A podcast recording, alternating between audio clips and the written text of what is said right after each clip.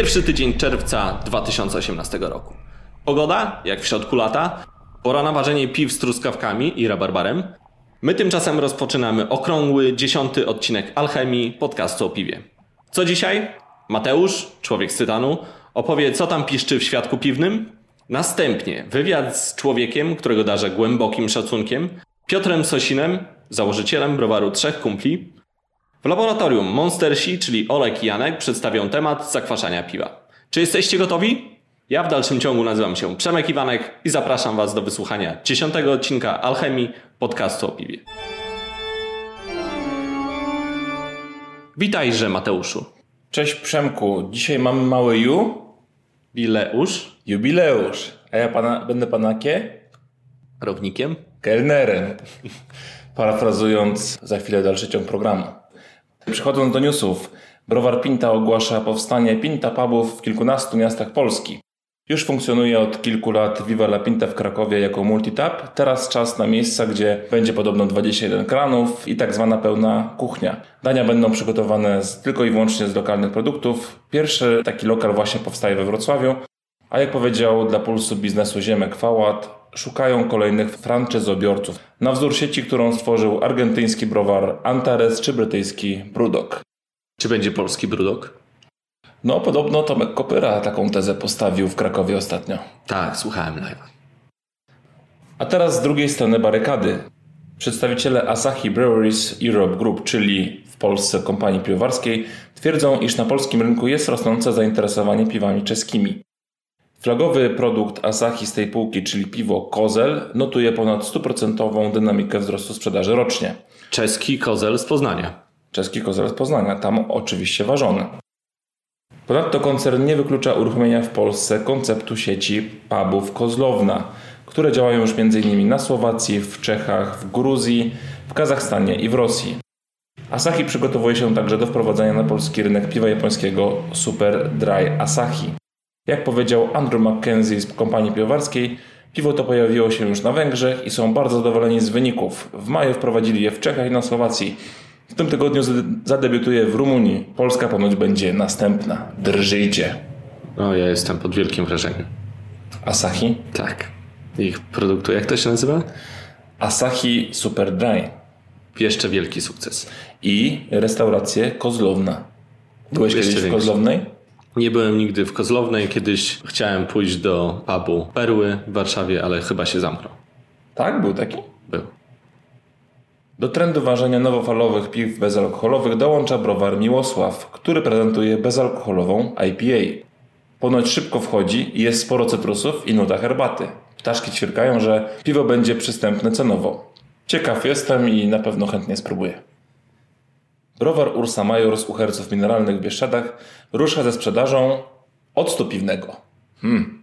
Jestem ciekaw rezultatu, bo jak donosi portal spożywczy, będą dostępne aż trzy warianty, a każdy powstaje z innego, specjalnie dobranego piwa determinującego smak octu. Będą to Ursa Deszcz w Cisnej, Ursa Watacha i Ursa Dwa Misie. Będą sprzedawane także octy z win oraz ocet balsamiczny. Niebawem także w browarze Ursa Major w Uhercach ruszą warsztaty i pokazy ważenia octu oraz degustacje. Ciekaw jestem tylko, czy to jest kwestia ratowania trochę swojego wizerunku przez Ursę, czy bardziej szukanie niszy na rynku. Koncepcja octu bardzo mi się podoba, bo nie mamy w Polsce octu słodowego. Octy jabłkowe na przykład z cydru się pojawiły, fajna sprawa. Natomiast to determinowanie smakiem piwa to dość śmiałe w przypadku Ursy, ale nie chcę być tutaj złośliwy. No ciekawe. Jak będzie gdzieś na rynku, na pewno spróbuję. Przemku, a czy byłeś kiedyś w Muzeum Piwa? Nie byłem. A w Muzeum Wódki? Nie, byłem w Muzeum Whisky.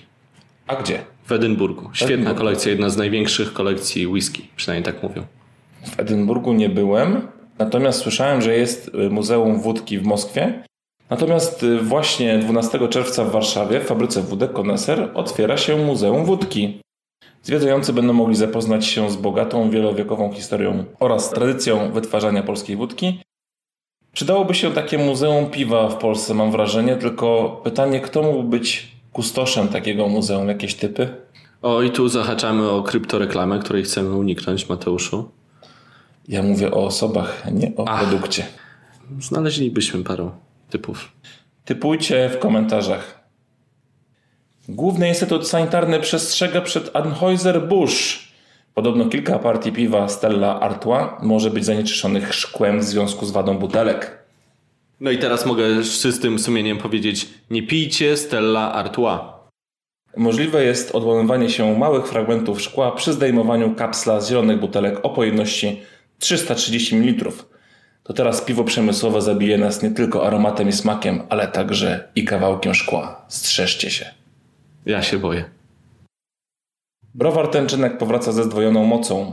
Jakiś czas temu trafił z rąk Marka Jakubiaka, który wyprzedaje się na potęgę, do innego polityka z branży alkoholowej, Janusza Palikota.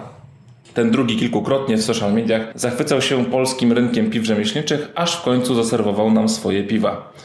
Ja jeszcze nie miałem okazji spróbować co prawda tych ani z serii klasycznej, ani nowofalowych, aczkolwiek opinie w sieci, jak obserwowałem, są na razie przychylne. Browar ma potencjał, bo już teraz może wyprodukować sześćdziesiąt tysięcy hektolitrów piwa rocznie, a zapowiada zwiększenie mocy nawet do sto tysięcy hekto. Kiedyś były tanie wina, teraz będzie piwo. A teraz chwila jeszcze o cydrach, bo podobno piętnastego i szesnastego czerwca w Warszawie pojawi się nowy cydr Pełnia. No tak, wypust z zeszłego roku, czyli cydr wyprodukowany w dwa tysiące siedemnastym zadebiutuje po dłuższym czasie leżakowania właśnie w weekend piętnastego i szesnastego czerwca w Warszawie. Śledźcie profil cydru Pełnia, będzie ciekawie. Będzie też ser. A z jakich jabłuszek? Tym razem jest to odmiana głównie golden. Czy to będzie cydr wytrawny? Oczywiście, że tak. No, sam jestem ciekaw, bardzo chętnie spróbuję. Będą też dodatki, a to jeszcze się okaże wszystko. Będzie laktoza? Zobaczysz. No dobrze. A teraz trochę o konkursach piw domowych. Pierwsze Mistrzostwa Polski Piwowarów Domowych odbyły się w ubiegły weekend. Oceniliśmy prawie czterysta piw. Konkurs wcześniej znany bardziej jako Grand Champion P S P D. Tak, konkurs nie miał swojej oficjalnej nazwy. Zwycięzca oczywiście otrzymywał i otrzymuje nadal tytuł Grand Championa. Natomiast postanowiliśmy, że taka nazwa będzie szerszemu gronu odbiorców mówiła od razu, czym jest konkurs piw domowych. Ogłoszenie wyników konkursu już szesnastego czerwca podczas Festiwalu Piwowarów Domowych, na który po raz kolejny Was serdecznie zapraszam. Jeszcze raz przypomnij datę. szesnastego czerwca, babka do wynajęcia, Warszawa, ulica Mucińska pięć przez siedem. Czeka wiele atrakcji, które cały czas są publikowane na Facebooku. Teraz o festiwalach. Przed nami dziewiąta edycja Wrocławskiego Festiwalu Dobrego Piwa, która już w weekend ósmego do dziesiątego czerwca na Stadionie Miejskim. Tego samego dnia Toruński Festiwal Piwa oraz Rzeszowski Festiwal Piwa piętnastego, szesnastego i siedemnastego czerwca na Rzeszowskim Rynku. Za nami Warszawski Festiwal Piwa, na którym Alchemia nagrała odcinek specjalny podcastu, który ukaże się na YouTubie już niebawem. Odbyły się także Kraków Beer Week oraz Szczecin Beer Fest. I z informacji newsowych to ode mnie wszystko. Dziękuję Ci bardzo, Mateuszu. W tym momencie przejdziemy do wywiadu z Piotrem Sosinem. Myślę, że będzie bardzo, bardzo ciekawy. Piotr ma wiele do powiedzenia na temat piwowarstwa, rynku, a także co nieco filozofii tego wszystkiego, po co to robimy. A przy okazji jest również jednym z prezesów Polskiego Stowarzyszenia Browarów Rzemieślniczych. Posłuchajcie. Jest ze mną Piotr Sosin, czyli browar lotny Trzech Kumpli, a także Polskie Stowarzyszenie Browarów Rzemieślniczych. Cześć, dzień dobry. Jesteś założycielem browaru, jesteś głową tego browaru, ale również jesteś osobą, która przyczyniła się do powstania w dużej mierze stowarzyszenia. No do wszystkiego, co powiedziałeś, przyznaję się, jak najbardziej wszystko jest prawdziwe. W browarze jestem założycielem, głównym piwowarem i, i można powiedzieć, że głową. A jeżeli chodzi o Polskie Stowarzyszenie Browarów Rzemieślniczych, no to maczałem faktycznie swoje ręce i paluchy w założeniu tego stowarzyszenia, ale tam jest kilkadziesiąt innych założycieli, więc jakby nie chcę sobie uzurpować tego miana, że, że coś pozakładaliśmy. Zrobiliśmy to wspólnie z potrzeby, chwili, o tym pewnie będziemy za chwilę rozmawiać. No właśnie. Bardzo się cieszymy, że to powstało. Ja też się również cieszę. No i właśnie od tego stowarzyszenia chciałbym zacząć, bo zajrzałem do jego statusu. Jest tam promocja, prezentowanie interesów, wspieranie browarów rzemieślniczych. To są takie dość okrągłe i ogólne zdania. A jeśli byś konkretnie mógł powiedzieć jedno działanie, którym mógłbyś wykazać czym tak naprawdę zajmuje się stowarzyszenie, bo taki przeciętny zjadacz chleba, wypijacz mhm. piwa się zastanawia, po tak. co to komu? Znaczy, statut jest napisany w sposób bardzo ogólny i szeroki właściwie, po to, żebyśmy się mogli zająć maksymalnie szerokimi sprawami, które mogą wesprzeć browary. Jeżeli chodzi o jedną rzecz, no to dobrym tutaj punktem wyjścia, żeby na to pytanie odpowiedzieć, jest to, co ostatecznie nas zmotywowało do, do powołania P S B R.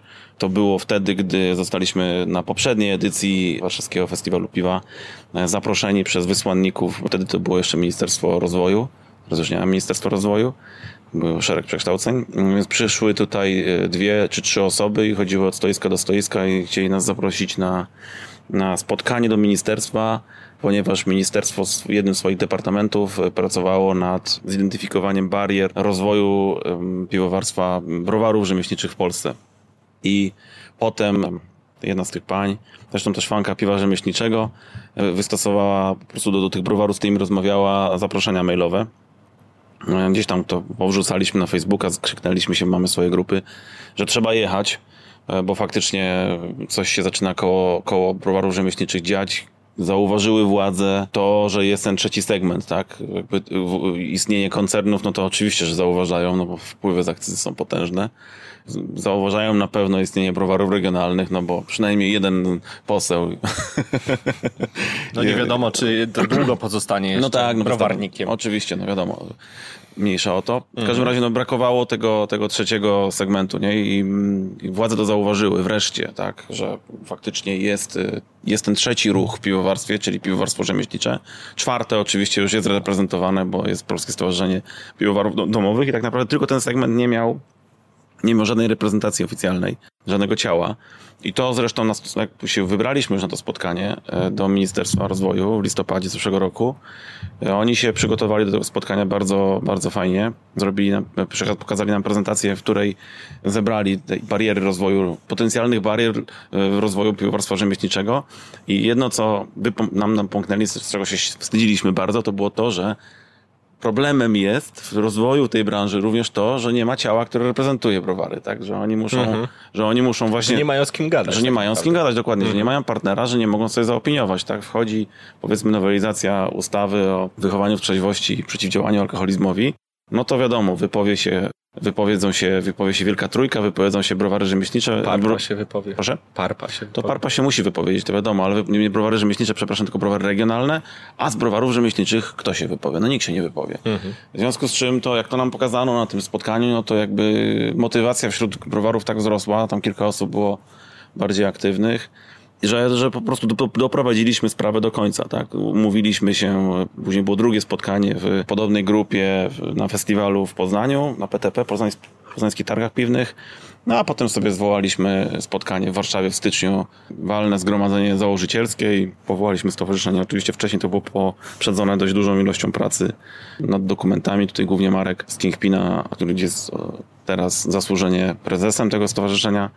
Ty jesteś on się, wice, prawda? No, mam przyjemność być wiceprezesem, tak. Natomiast Marek tutaj bardzo dużo pracy wykonał takiej, takiego, takiej, takiego znoju, prawda? Że, że trzeba było przygotować wszystkie te dokumenty, przeprowadzić na spotkaniu założycielskim wszystkie, wszystkich obecnych przez punkt po punkcie i, no, i to po prostu za, po, jednomyślnie powołaliśmy stowarzyszenie. Marek został jednomyślnie wybrany, to super, super sprawa, mam bardzo mocny mandat od wszystkich. No natomiast jeżeli wracając do twojego oryginalnego pytania, do czego głównie zostało powołane P S B R, no to właśnie do tej reprezentacji. To jest naj, moim zdaniem w obecnym układzie, gdzie jeszcze się dopracowujemy powiedzmy programu, program jest za chwilę, to to jest najważniejszy cel w tym momencie, że my już mamy reprezentację i już opiniujemy pewne rzeczy, tak? Bo mhm. Marek już wystosowywał pismo w sprawie właśnie zmian w ustawie o przeciwdziałaniu alkoholizmowi i wychowaniu w trzeźwości, zawsze to zamiennie stosuje. Opiniowaliśmy również projekt zmian dotyczący obowiązkowego umieszczania na etykietach informacji o wartościach odżywczych i energetycznych. To wszystko było. Byliśmy, spotkaliśmy się już, bo nas zaprosiła Wielka Trójka, prezes stowarzyszenia nas zaprosił na spotkanie, żeby się poznać. Tam też już pojechaliśmy i się spotkaliśmy, więc jakby te reprezentacyjne, reprezentacyjno-opiniodawcze zadania to jest najważniejsza sprawa moim zdaniem dla stowarzyszenia, tak? Okej, okay, czyli hmm. stowarzyszenie jest między innymi po to, albo głównie po to, żeby wydawać głos browarów rzemieślniczych hmm. w stosunku co do na przykład ustaw, krótko tak. mówiąc, chodzi głównie o sprawy formalne. To jest tak, taki tak. jeden z większych celi. O, no i to jest właśnie drugie pytanie. Czy sądzisz, że takie stowarzyszenie może mieć realny wpływ na prawo, na cokolwiek? Oczywiście, że tak. Powiem więcej. Miało zanim powstało, bo my zaopiniowaliśmy projekt rozporządzenia zmieniającego rozporządzenie o uldze w akcyzie, czyli tak naprawdę mówiąc prościej, to rozporządzenie, które obniżało akcyzę do pięćdziesiąt procent stawki bazowej. No więc my, my doprowadziliśmy do tego, że pewne zapisy w rozporządzeniu są, które pozwalają, dają możliwość korzystania z ulgi również browarom kontraktowym. Bo trochę świadomość tego, na jakich zasadach działają browary kontraktowe w Ministerstwie Finansów, no była niska. My trochę to podnieśliśmy. Też bezpośredni kontakt mamy z ludźmi, którzy pisali to rozporządzenie i tak dalej. Ono nie jest idealne. Jest tam sporo rzeczy, które wymagają jeszcze do, do wyjaśnienia i, i zinterpretowania. I to też właśnie stowarzyszenie będzie robiło. Też nad tym pracujemy. Tak więc bardzo duży wpływ ma, tak? Bo my możemy po prostu oficjalnie coś oprotestować. Możemy oficjalnie być partnerem w rozmowach. Zmiana, tak jak mówisz, że mhm. już jakaś, tak. jakiś realny wpływ był. Tak, tak no że... ale popatrz, no teraz na przykład mhm. bo to, to spotkanie z Ministerstwa Rozwoju wtedy miało na celu zidentyfikowanie, zidentyfikowanie tych barier, bo oni chcieli się dowiedzieć, czy dobrze to zidentyfikowali, czy to faktycznie mhm. nam, nam spędza sens powiek te rzeczy, które oni tam wymienili.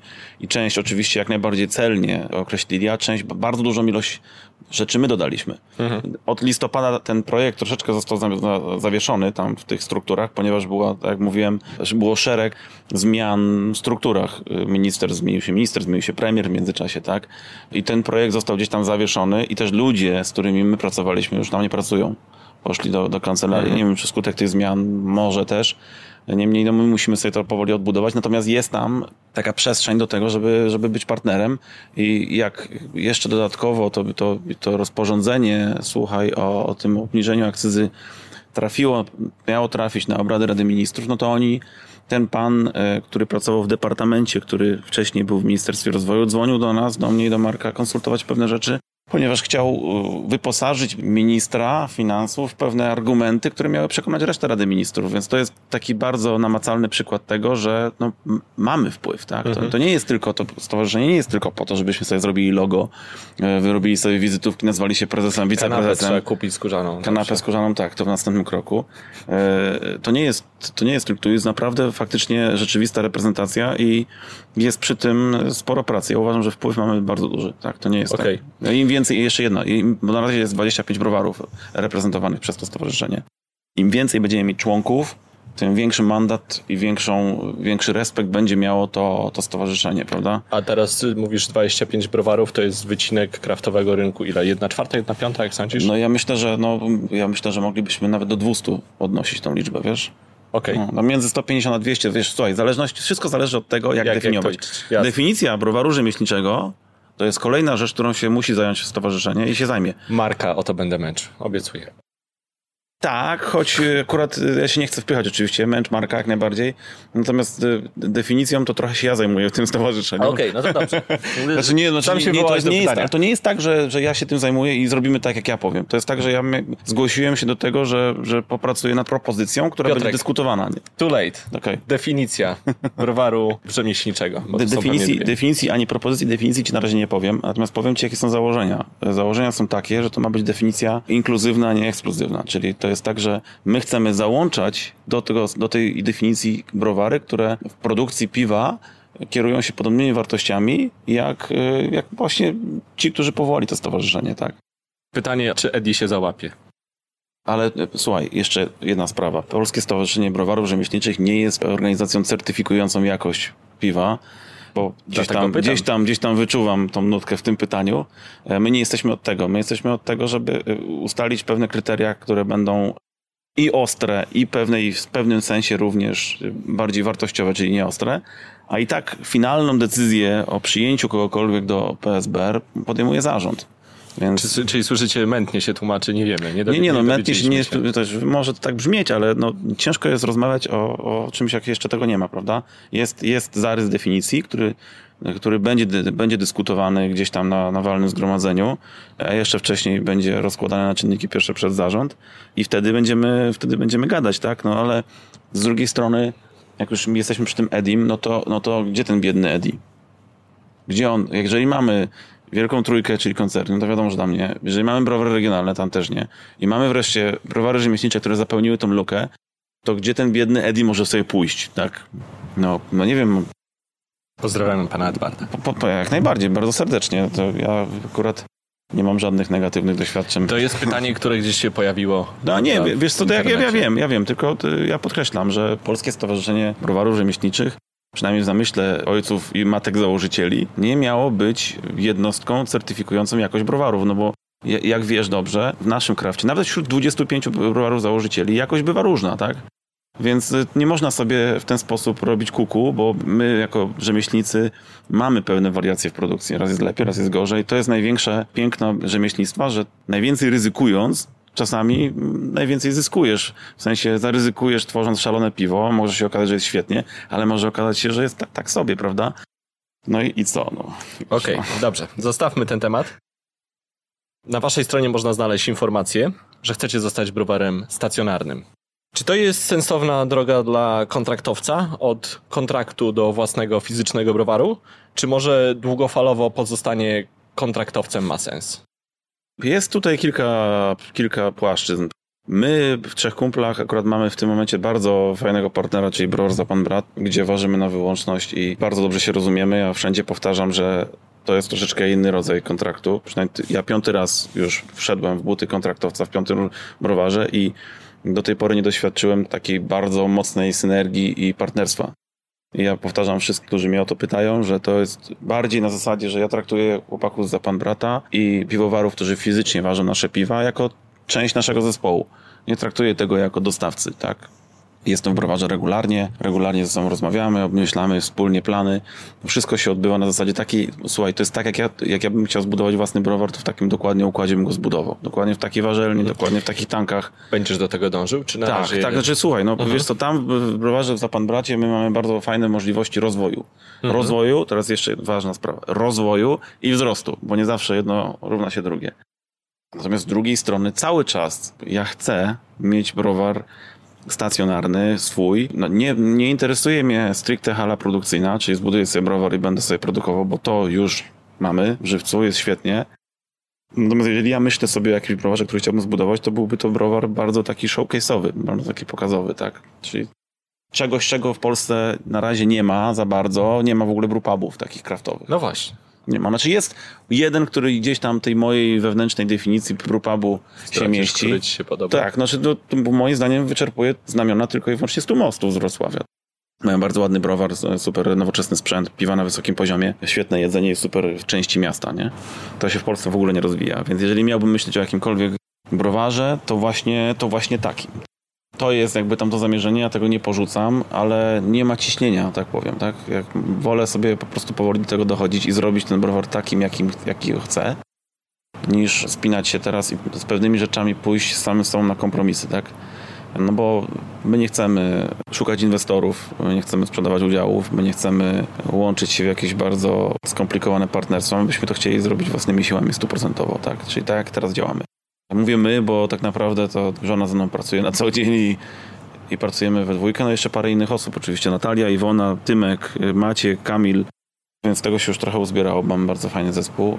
Ale ten browar tam gdzieś się kołacze po głowie. No, dużo czasu spędzamy na doszlifowaniu wizji. Chcielibyśmy bardzo zbudować ten browar w miejscu, w którym mieszkamy. Czyli, Czyli no w Tarnowie, tak? Tarnow. A najlepiej jeszcze w, tym, w tej dzielnicy, w której mieszkamy, w Mościcach. To jest taka dzielnica, która powstała w dwudziestoleciu międzywojennym. Na tym bardzo patriotycznym, nowoczesnym zrywie, gdy budowano port w Gdyni, gdy budowano właśnie fabrykę nawozów azotowych w Tarnowie, a tak naprawdę to była no, fabryka broni chemicznej, każdy o tym wie, no, ale to było, no i wtedy jeszcze był C O P zbudowany, to, to jest taka, ta, ta, taka, taka romantyczna trochę dzielnica, trochę dzielnica ogrodów, trochę tam polskiego modernizmu jest bardzo interesującego i mamy tam parę, mamy tam zwłaszcza jedno, jedno miejsce na oku, które ma niezbyt łatwą sytuację własnościową i żeby to rozsupłać, potrzeba po prostu czasu i cierpliwości. My to robimy tam każdego, powiedzmy, tygodnia dokładamy jakiś kamyczek i wtedy tak, tylko że to by wymagało bardzo dużych nakładów finansowych, więc tak jak mówię, nie ma pośpiechu, wolimy to zrobić po swojemu i powoli, ale na własnych warunkach, nie? A jeśli byś miał wskazać, ponieważ mm. alchemia zawsze trochę ma być pro tak, przyszłym browarom, pro ludziom, którzy chcą wejść w ten rynek, gdybyś ty miał wskazać drogę, czy to jest jedyna sensowna droga od kontraktu do browaru stacjonarnego, czy wcale tak nie musi być? Wiesz co, jest w tym pewnego rodzaju pułapka, bo zaczynasz jako kontraktowiec i łatwo ci jest, łatwo, łatwiej ci jest rosnąć niż browarowi stacjonarnemu, bo zbudujesz browar stacjonarny, postawisz sobie cztery tanki, tak, i żeby zwiększyć produkcję, to musisz dostawić tanki. W porównaniu do kontraktowca musisz dużo więcej wyłożyć kasy na to, żeby zwiększyć produkcję, bo nie tylko musisz kupić sprzęt, ale musisz jeszcze zatowarować się w surowce, zalać ten tank, zapłacić akcyzę i w ogóle. Jak kontraktowiec ma tylko i wyłącznie te surowce i zalanie tanku. I szybciej rośnie, więc tak jak my szybko rośliśmy i teraz jest paradoks taki, że gdybyśmy chcieli browar zbudować taki, który zabezpieczy nasze obecny, nasz obecny popyt oraz ten popyt, który jest gdzieś tam założony w, w planach wzrostowych, no to gdybyśmy chcieli, powiedzmy, się zakredytowić, no to, to całe przedsięwzięcie przestaje być efektywne ekonomicznie, więc mówię, tu jest pewna pułapka, nie? Oczywiście... Dlatego właśnie myślę o tym, żeby sobie zbudować mniejszy browar. I... Ale długodystansowo. Czy sądzisz, że to jest jedyna droga, czy niekoniecznie? Czy można zostać sobie na kontrakcie i żyć? Oczywiście, że można na kontrakcie zostać. No przecież no, są przykłady gdzie, który, browarów, które bardzo długo na kontrakcie działały. Ja też wolę pracować koncepcyjnie i wolę wymyślać pewne rzeczy i układać je organizacyjnie i finansowo. Oczywiście cały czas pracuję nad piwami, bo wszystkie piwa w dalszym ciągu ja wymyślam i je nadzoruję. Natomiast ja bym się nie czuł dobrze w takiej typowej pracy fizycznej, jako piłowar ten, ten techniczny, który jest w browarze i, i popyla. Ja mam pełen, pełen szacunek do ludzi, którzy to robią, bo to jest bardzo ciężka praca. Natomiast no, wolę, wolę pracować tak, jak pracuję teraz, tak? Czyli pewne klocki sobie układać i dbać o całość przedsięwzięcia. Oczywiście na pierwszym miejscu mając, mając cały czas produkt.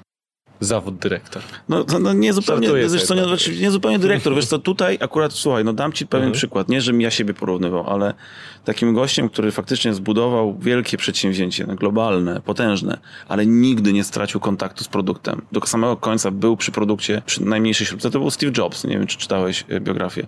Nie. Wszyscy byli zszokowani tym, jak on dobrze, wszyscy jego wewnętrzni, wewnętrzni najbliżsi współpracownicy, ale, ale również szeregowi pracownicy Apple'a byli zawsze zszokowani tym, jak on dobrze że znał produkt.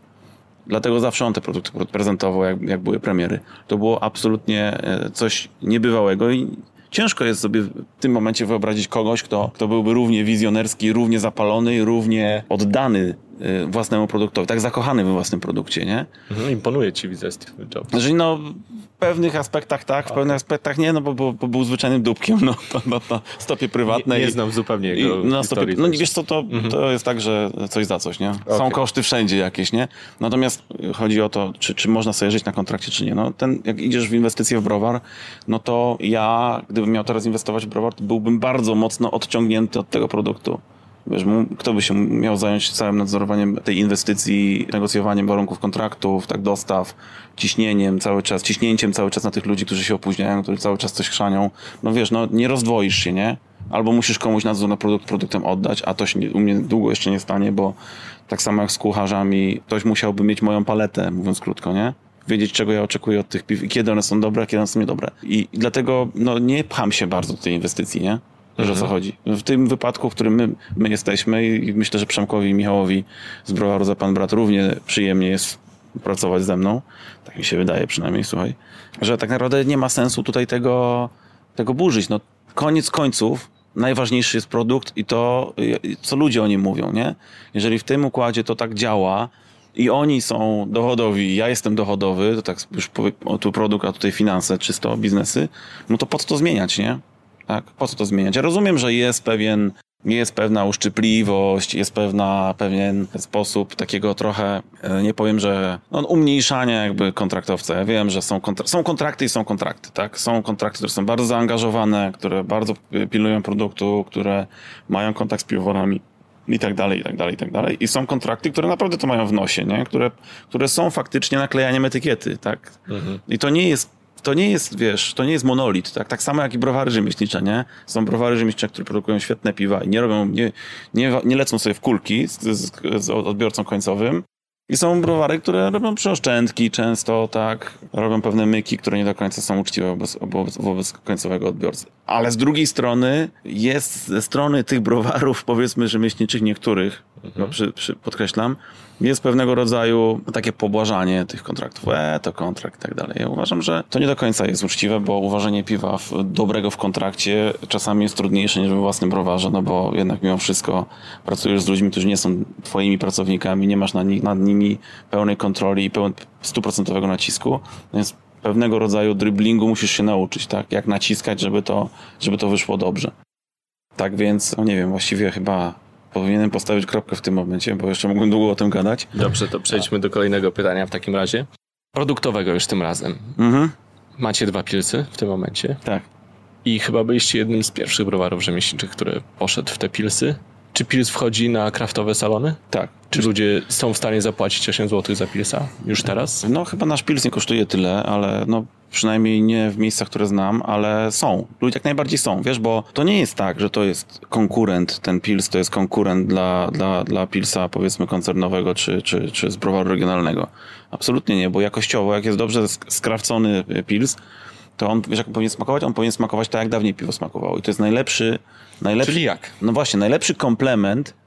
Znaczy, ciężko jest to powiedzieć, nie? Tak naprawdę jak. Znaczy, ja spróbuję za chwilę, ale mhm.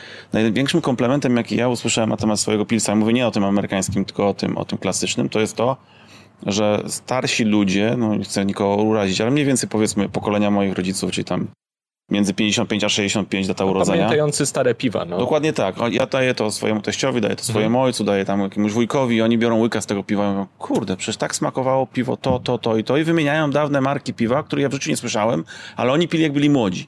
Więc jest w tym piwie jakiś element, znaczy ja go potrafię mniej więcej zdefiniować, który budzi w nich. Pamięć sensoryczna jest najmocniejszą pamięcią człowieka, tak? To jest pamięć kompletnie podświadoma, podprogowa. Nie potrafisz jej kontrolować. To jest tak, jak wiesz, zapachnie ci gdzieś i nagle wracasz do, do miejsca, w którym byłeś, jak byłeś dzieckiem. Nie oglądałeś tak, Ratatouille'a? Jest... Oglądałeś Ratatouille? Nie oglądałem, widzę, jestem trochę w tyle z literaturą. No, ale Ratatouille to jest taka bajka dla dzieci, bardzo fajna. Zresztą Wiem. takim szczurku, który się miał gotować. Mm-hmm. I tam był taki bardzo zagorzały krytyk, który wszystkich po prostu jechał, nie? Docenta mi trochę przypomina, to mówiłem mu o tym. Chociaż docent się, o, docent stracił pazury w ostatnich latach. Pozdrawiamy docenta. W każdym razie... Co drugim odcinku go pozdrawiamy. Pozdrawiamy. No, no to po, wiesz, no, ja jestem w pierwszym. Ale był taki moment, że właśnie przyszedł ten, ten krytyk do tej, powiedzmy, tej restauracji tego szczurka, on nie wiedział, że ten szczurek dla niego gotuje i on mu gotował Ratatouille. Czyli to jest, taka, to jest ta, taka tradycyjna potrawa francuska, gdzie każda mamusia potrafi to ugotować, jak u nas pierogi ruskie babcia i mama, nie? No i ten krytyk bierze kęsa i jest taki, taki najazd kamery na niego szybko, jak przenosi go właśnie w taką sielankową wieś, jak on przyjeżdża z roweru do domu swojego, ma obite kolano, z łzą w, o- w oczach i matka od garków takim czułym gestem do niego podchodzi, nakłada mu ratatouille, on to ratatouille. No i jest mm. przeniesienie z portem do niego do stolika. Wypada mu oczywiście ten długopis, bo jest absolutnie w niebo wzięty i w pieprza tego ratatouille. To jest to, nie? Właśnie to. To jest tak, że jakbyś go spytał, jak to ma smakować, to on tego nie powie, ale jak weźmie łyka, tego pilsa i ta pewnego rodzaju taka, jak to nazywam, taką, taką troszeczkę piwniczką, taką klepiskowością, takim mokrym chlebem, też taką metalicznością od saza, od chmielu czeskiego. I to wszystko się składa na taki bukiet, który bardzo mocno, jeszcze dodatkowo jak miałeś przy tym piwie fajne wspomnienia, jak byłeś młody, a zazwyczaj miałeś, bo wtedy się spędzało czas bardzo na zewnątrz, jeździło się na rajdy, pod namioty, wiesz, na łódki i tak dalej, się tak czasu trochę nie spędza, to, to wiesz, to bardzo duże emocje, wręcz takie no, atawistyczne emocje w człowieku wzbudza i to jest bardzo mocny, to buduje bardzo mocną więź z produktem.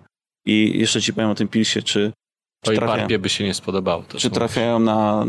No jak słuchają, to też pozdrawiamy. Myślę, że sami piją piwo, no bez jaj. To też jest bardzo ciekawy partner do rozmowy. Też pewnie będziemy mieli przed sobą parę spotkań no, w przyszłości jako P S B R. No mniejsza o to. Wróćmy do w każdym razie pils. Jak ja ważyłem tego pilsa pierwszy raz i uważyłem tank sześćdziesięciohektolitrowy, to mnie się wydawało, że my będziemy to piwo sprzedawać miesiące. Tak? I to pierwszy raz go uważyliśmy ponad rok temu i, i ten pils jest w stałej produkcji. On cały czas jest w tanku. Sprzedaje się bardzo dobrze, zwłaszcza w kegach, chociaż w butelkach też. W butelkach coraz lepiej, co mi tylko pokazuje, że ten pils zatacza coraz większe kręgi, nie? I jest chyba jego czas. No, tak, tak, okay. tak, tak. Drugi produkt, chyba bardzo ważny, jeśli nie jedno z ważniejszych piw polskiej rewolucji, czyli Pani Pani. Mhm. Wasz niewątpliwy sukces wśród waszych piw, ale też wśród całego rynku. Jak to jest, że do niektórych piw, które są doskonałe, które ludzie bardzo chwalą, spróbują raz i nie chcą wracać, a do pana i pani wracają cały czas? Jak to się dzieje? Wiesz co, no tutaj troszeczkę w ogóle fajnie to słyszeć wszystko. Pan i pani to jest niewątpliwie nasz flagowiec i nasz silnik napędowy. Inne piwa też fajnie się sprzedają, ale pan i pani jest tak, na pewno nie jest tak jak w tym pilsie, nie? Że to wzbudza jakieś tam wspomnienia i tak dalej, no bo jednak mimo wszystko ten cytrus w piwie to jest na polskim rynku świeża sprawa. Cytrus mam na myśli aromat i smak pochodzący od chmielu, a nie ze skórek czy tam z soku. To piwo jest takim, no to on, on, jego największą zaletą jest jego uniwersalność, nie? Że ona smakuje i, pa, i panom, i paniom, ono smakuje i birgikom, i tym, którzy dopiero zaczynają w piwnej rewolucji. Ono ma fajny, fajną nazwę, ono ma bardzo fajny projekt graficzny, jest ładne, mówiąc krótko. To jest, wydaje mi się, że ma, ma wszelkie cechy po prostu zgrabnie skrojonego produktu. I też dlaczego ludzie wracają? Dlaczego? Ludzie wracają dlatego, że są tego piwa pewni. Nie? Akurat z pani pani wariacje produkcyjne są najniższe, nie? To jest piwo, którego ja oczywiście doglądam i tak dalej, ale ono się zawsze udaje, mówiąc krótko. A za pan bracie jest jeszcze o tyle fajni, że, że tam sprzęt pozwolił, bo ja nie było troszeczkę chwilowo inaczej. Wtedy, gdy oni mieli węższą kać filtracyjną i trochę mniej musiałem płatków używać, a natomiast tam za pan bracie już szeroka kać filtracyjna pozwala na to, że do tego mojego oryginal, do tej mojej oryginalnej receptury mogłem z wielką radością powrócić. No i, i jest trzecia rzecz, czyli fajnie skrojony produkt, powtarzalność i trzecia rzecz, ono jest dostępne szeroko i stale. Tak, ludzie go nie muszą szukać, nie muszą e, za nim jeździć gdzieś na drugi koniec miasta, nie muszą go polować. Choć też czasami dochodzą do nas sygnały, że jest ciężko dostępne, nie? Co to tylko nas motywuje do jeszcze większej pracy, nie? Poza tym, koniec końców, słuchaj, tak jak mówiłem, to jest moim zdaniem to, co jest najważniejsze w piwie. Piwo jest smaczne, tak? Nie męczysz się, gdy je pijesz. Nie pijesz je dlatego, że jest moda, choć pewnie też, ale no po prostu jest, sprawia ci przyjemność każdy łyk. Tyle, no. Mhm. Nie męczyć. Czy sądzisz, że to jest taki pewniak po prostu, po którego jak nie wiesz co sięgnąć, to sięgasz po pana no i pani? Tak słyszę od, od ludzi, którzy tym piwem handlują, nie? Że, że faktycznie tak jest, że ludzie też, co, co fajne można usłyszeć na temat swojego produktu, to jest to, że ludzie przychodzą do danego miejsca konkretnie na to. Nie? Mhm. I też i my czasami mamy teraz na przykład, była chwila, że w kegach się nam skończyło pani pani, po prostu nie wyrobiliśmy na wiosnę z produkcją, no to te miejsca były trochę no, niepocieszone, nie? Że mają rzeszę, rzeszę no grupę klientów, którzy przychodzą na konkretny produkt, no się okazuje, że go nie ma. No i co oni mają im powiedzieć? Podczas gdy ja od roku mówię tak, pani pani jest zawsze... Aha, jeszcze jedna rzecz. Pani pani jest w wielu miejscach wpisana do karty. Jest wpisane no do proszę. karty. Mhm. Jak jest wpisane do karty, to, no to na nas to narzuca pewnego rodzaju zobowiązanie, prawda? Pomimo tego, że tam nie ma żadnych umów handlowych o dostawy, kontraktów terminowych i tak dalej, to jednak mimo wszystko masz jakieś zobligowanie jako producent, który chce być producentem wiarygodnym, że to piwo dostarczysz, nie? A nie, że kelner się będzie za każdym razem tłumaczył, że... Dlaczego nie ma? Dlaczego nie ma, nie? To po co jest w karcie? Dlaczego jest w karcie, skoro go nie ma, nie? Zmieńcie go. W maju otworzyliście miejscówkę w Krakowie? No, ona była wcześniej otwarta, ale to za chwilę, no. Znalazłem takie informacje mm-hmm. na stronie. Jest to wasz lokal patronacki. Tak. No i tu mam takie pytanie, ponieważ przyglądając się różnym lokalom, czy patronackim, czy pod logo browaru, nie wszystkie, nazwijmy to łagodnie, są udane. A szczerze mówiąc, trudno wskazać jakiś jednoznacznie mhm. świetny lokal, który by świetnie tak. po prostu żył. Jak ty na to patrzysz, czy to nie jest jakieś ryzyko, czy warto w to wchodzić, a może trzeba w to wchodzić? Po pierwsze, to my zawsze sprawę traktujemy bardzo indywidualnie. Nie? Przyglądamy się komuś, kto chce to z nami zrobić, miejscu i, i też musi między nami grać. Nie? Tak jak w przypadku Za Pan Brata i Michała i Przemka i reszty ekipy, no tak, w przypadku Grześka i Marcina z miejscówki my czuliśmy, że to są ludzie, z którymi warto to zrobić, nie? I też od samego początku mieliśmy takie przeświadczenie, że nie będziemy robić tego w bardzo narzucający się sposób, nie? Generalnie zostawimy im wolną rękę, jeżeli chodzi o, o to, jak, ta, jak, te, jak to miejsce ma wyglądać. Czyli nie, że wpadniemy tam jak, jak Brewdog i powiemy, że tu ma być tak i tak i tak i masz cały zestaw, całą checklistę rzeczy, które muszą być spełnione, żeby miejsce mogło być nazwane właśnie nazwą browaru, a A to jest bardzo luźna, słuchaj, współpraca na takiej zasadzie, że my mamy tam osiem kranów na stałe i cztery są browarów rotujących i to jest super, to jest super sprawa, bo ludzie cię mogą kochać, mogą cię uwielbiać, ale prędzej czy później się, znaczy twoje piwa, a prędzej czy później się nimi znudzą i potrzebują, choćby nawet porównania, nie? Choćby mhm. jakiegoś benchmarku, jakiegoś punktu odniesienia. I akurat Grzesiek z, z Marcinem fajne robią tam rotację, nie ma tam raczej krapu na tych kranach i Dla, czy warto robić? Dla nas bardzo warto robić, bo to jest tak, że jak ktoś do mnie dzwoni i się mnie spyta, gdzie waszego można piwa spróbować, no to ja mówię bez problemu miejscówce i, i może sobie ta osoba zrobić przegląd ośmiu piw od nas, nie? Od bardzo jasnych do bardzo ciemnych, od bardzo lekkich do bardzo mocnych. Więc to jest, to jest coś bardzo istotnego, bo w innym wypadku, jak nie masz czegoś takiego, no to tylko możesz zaprosić na festiwale, bądź próbować patrzeć, śledzić na on-tapie, który akurat pub ma twoje piwa podpięte i to jest kłopot, nie? Więc moim zdaniem warto to robić, nie? Akurat co jest w tym dla, dla Grześka i Marcina? No tylko tyle, że i aż tyle, że mają pewne piwa. Mhm. No, oni też mają u nas pewien priorytet, tak? Czyli jak wiemy, że na przykład na chwilę się, za chwilę się skończy pani i pani, no to rezerwujemy część beczek dla tej pulę rezerwową dla miejscówki. Dzięki temu oni mogą mieć cały czas pewność, że no, mają te osiem kranów. Choć z tym akurat też czasami różnie bywa. No ale jest pewien przywilej, który mają od nas, nie? A tak to to jest po prostu kraftowe miejsce z fajnymi kanapkami, z fajnymi ludźmi, którzy przede wszystkim to, co jest akurat fajnego w miejscówce, to jest to, że to jest pub bardzo lokalny.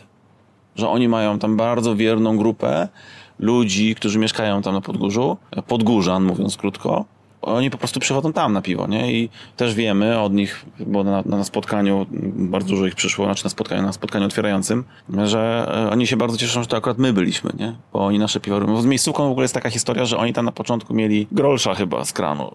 Nie? I oni tak, tak stopniowo, coraz bardziej szli w kierunku craftu, mieli dwa krany, później trzy i nagle stwierdzili, że chcą zrobić dwanaście i zaprosili nas do współpracy. Super sprawa, nie? Ale żebyśmy my się jakoś tym super, wiesz, zajmowali na zasadzie zarządzania tym, no to nie. To jest... Okej, okay. Czyli bardziej lokal partnerski, mm. ale wrócę upierdliwie do tego wątku. Mm. Powiedziałeś pozytywne rzeczy, tak. Spoko, miejscówka super, a gdybyś miał spojrzeć troszkę szerzej na wszystkie mm. lokale, które mm. były pod pewnymi brandami, jest tu jakiś problem. One jakoś tak nie zaistniały tak mocno jak zwykłe lokale craftowe, tak. które mają szerszy przegląd. Czy to, że jest jedna marka, mimo że czasami są również inne krany, czy to w jakiś sposób ogranicza? Znaczy tak, wszystkie prędzej czy później, nawet jak te, które startowały, o to jest nasz pub i my tu będziemy mieć tylko nasze piwa, to wszystkie prędzej czy później przeprosiły się z tym, że trzeba jednak gościnnie browary na kran wpuszczać. Bo z tego powodu, z którego w miejscówce są cztery krany, że ludzie prędzej czy później, później może być najlepsze piwo na świecie, ale prędzej czy później się znudzą, nie? Jak Brewdog robi puby po różnych częściach świata, to zawsze część jest kranów zarezerwowanych dla lokalnych browarów i to jest bardzo rozsądne moim zdaniem. No tak samo było w tym nieszczęsnym Brewdogu, który upadł w Warszawie, nie? Tak samo było. Tam troszkę inna historia była, ale w Mikelerze teraz też tak jest. Tak? No, wiem, że tam była inna historia, mniejsza o to, nie, nie rozmawiajmy o tym. W Mikelerze też tak jest, to jest bardzo rozsądne. Więc to na pewno wszystkie się przeprosiły prędzej czy później. Natomiast ja uważam, że prowadzenie pubu to jest, to jest ciężka praca i to jest niezła tyrka i to trzeba kochać. W tym się trzeba odnajdywać, to trzeba bardzo lubić. Ja bym tego nie potrafił zrobić. Nie? Ja bym musiałbym mieć kogoś faktycznie, kto to potrafi zrobić i zrobi to dobrze. Czy wszystkie browary, które coś takiego pootwierały, miały takie osoby? Czy oni mieli wystarczająco kompetencji, żeby i właśnie tego drive'u, tej, tego ognia do pubowości?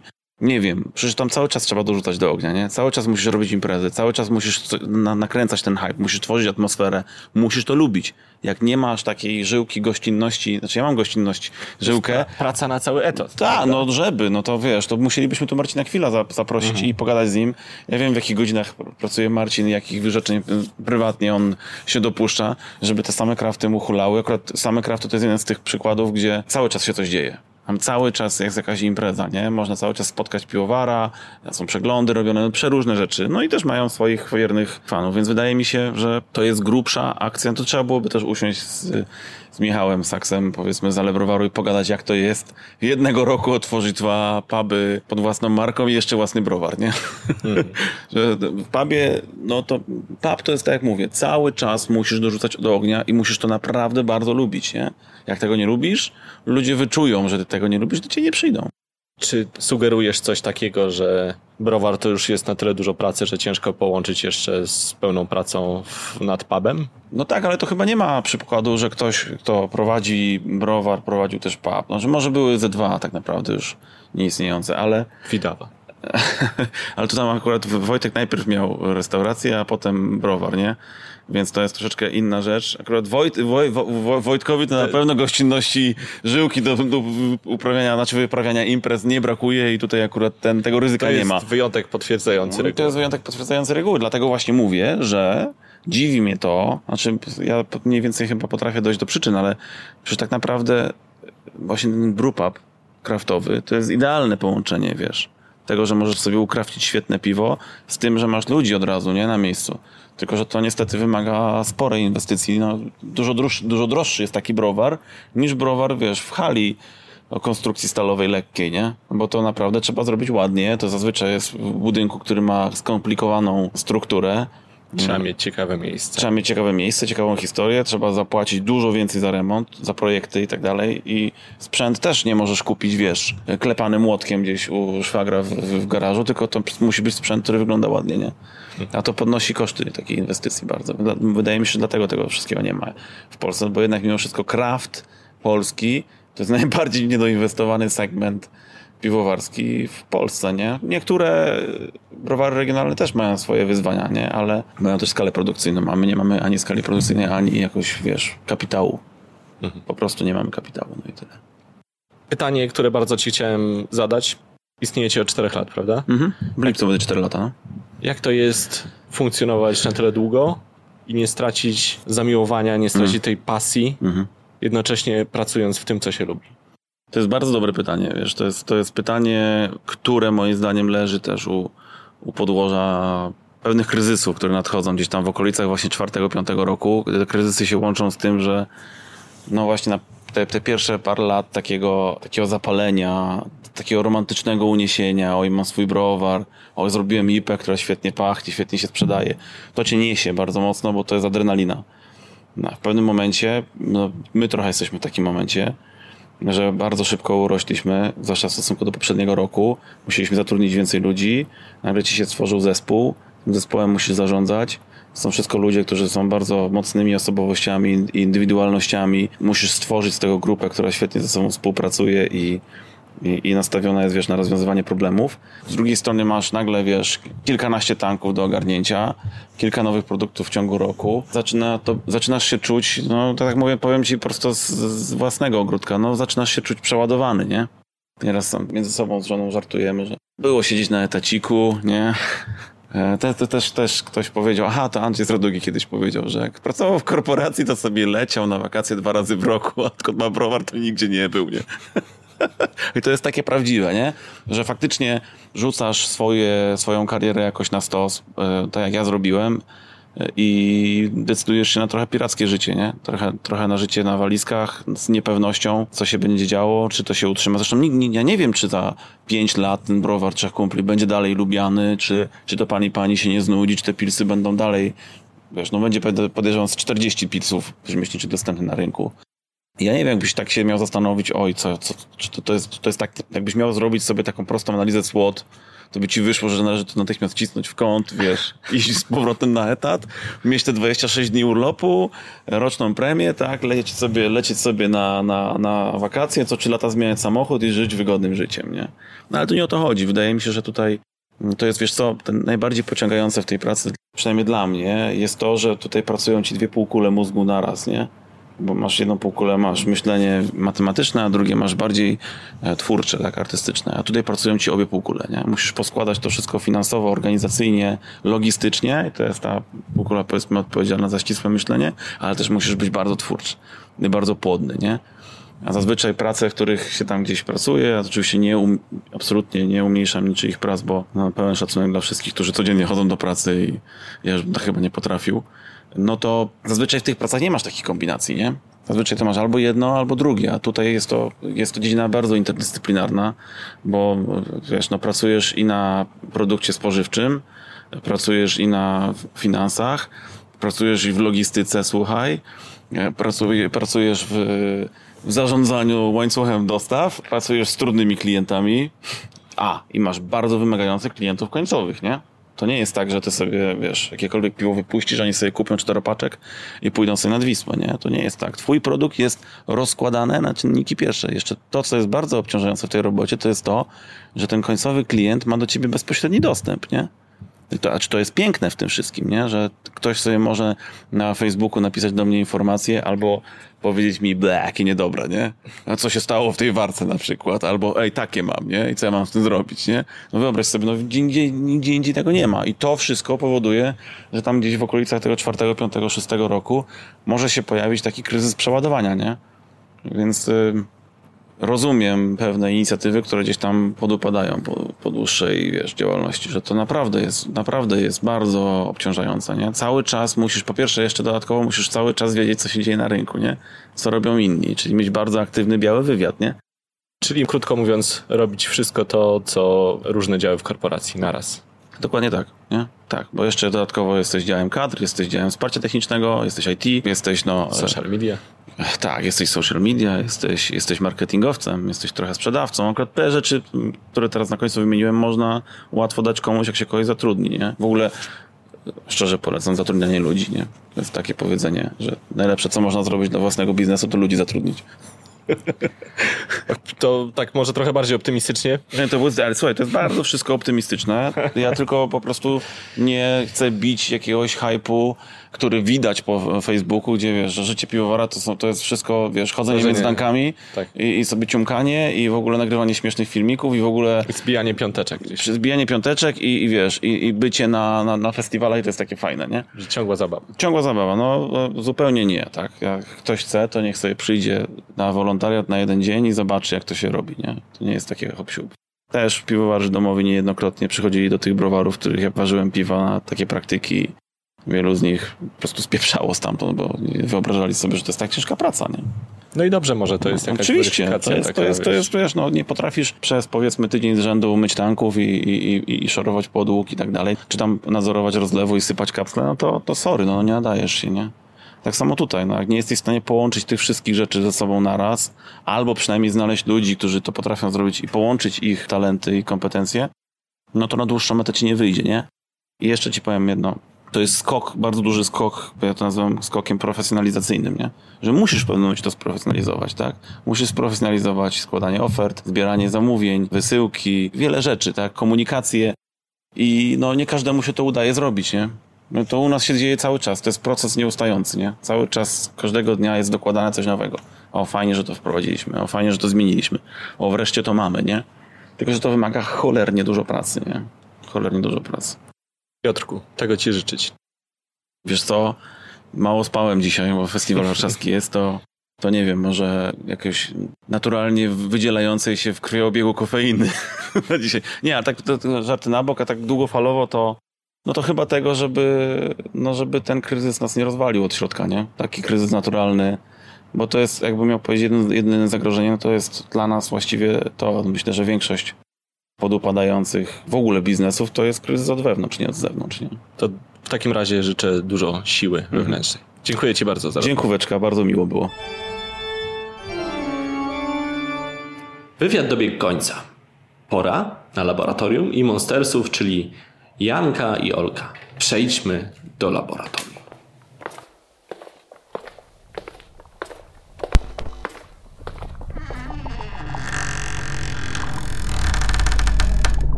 Siemanko, z tej strony Olek i Janek z browaru Monsters. Cześć. Witamy Was w kolejnym odcinku Laboratorium. Tym razem będziemy rozmawiać o czym, Janku? Będziemy dzisiaj rozmawiać o zakwaszaniu piwa, tak ogólnie rzecz biorąc. Czyli o piwach kwaśnych, ale skupiając się chyba raczej na takich piwach kwaśnych, które szybciej można otrzymać, prawda? No tak, głównie tak, dlatego że takich piw, takie piwa najłatwiej zrobić, najłatwiej się ich nauczyć robić, żeby później wejść w ten świat tych długo leżakowanych piw. Ale głównie będziemy rozmawiać o laktobacillusach, pominiemy pediokokusy, które też wprowadzają kwaśność do piwa. Więc tak, raczej te, które można zrobić szybko. Mm-hmm. No dobra, to teraz pojechałeś z jakimiś nazwami z kosmosu i wypadałoby wyjaśnić, czym to te mityczne laktobacillusy są.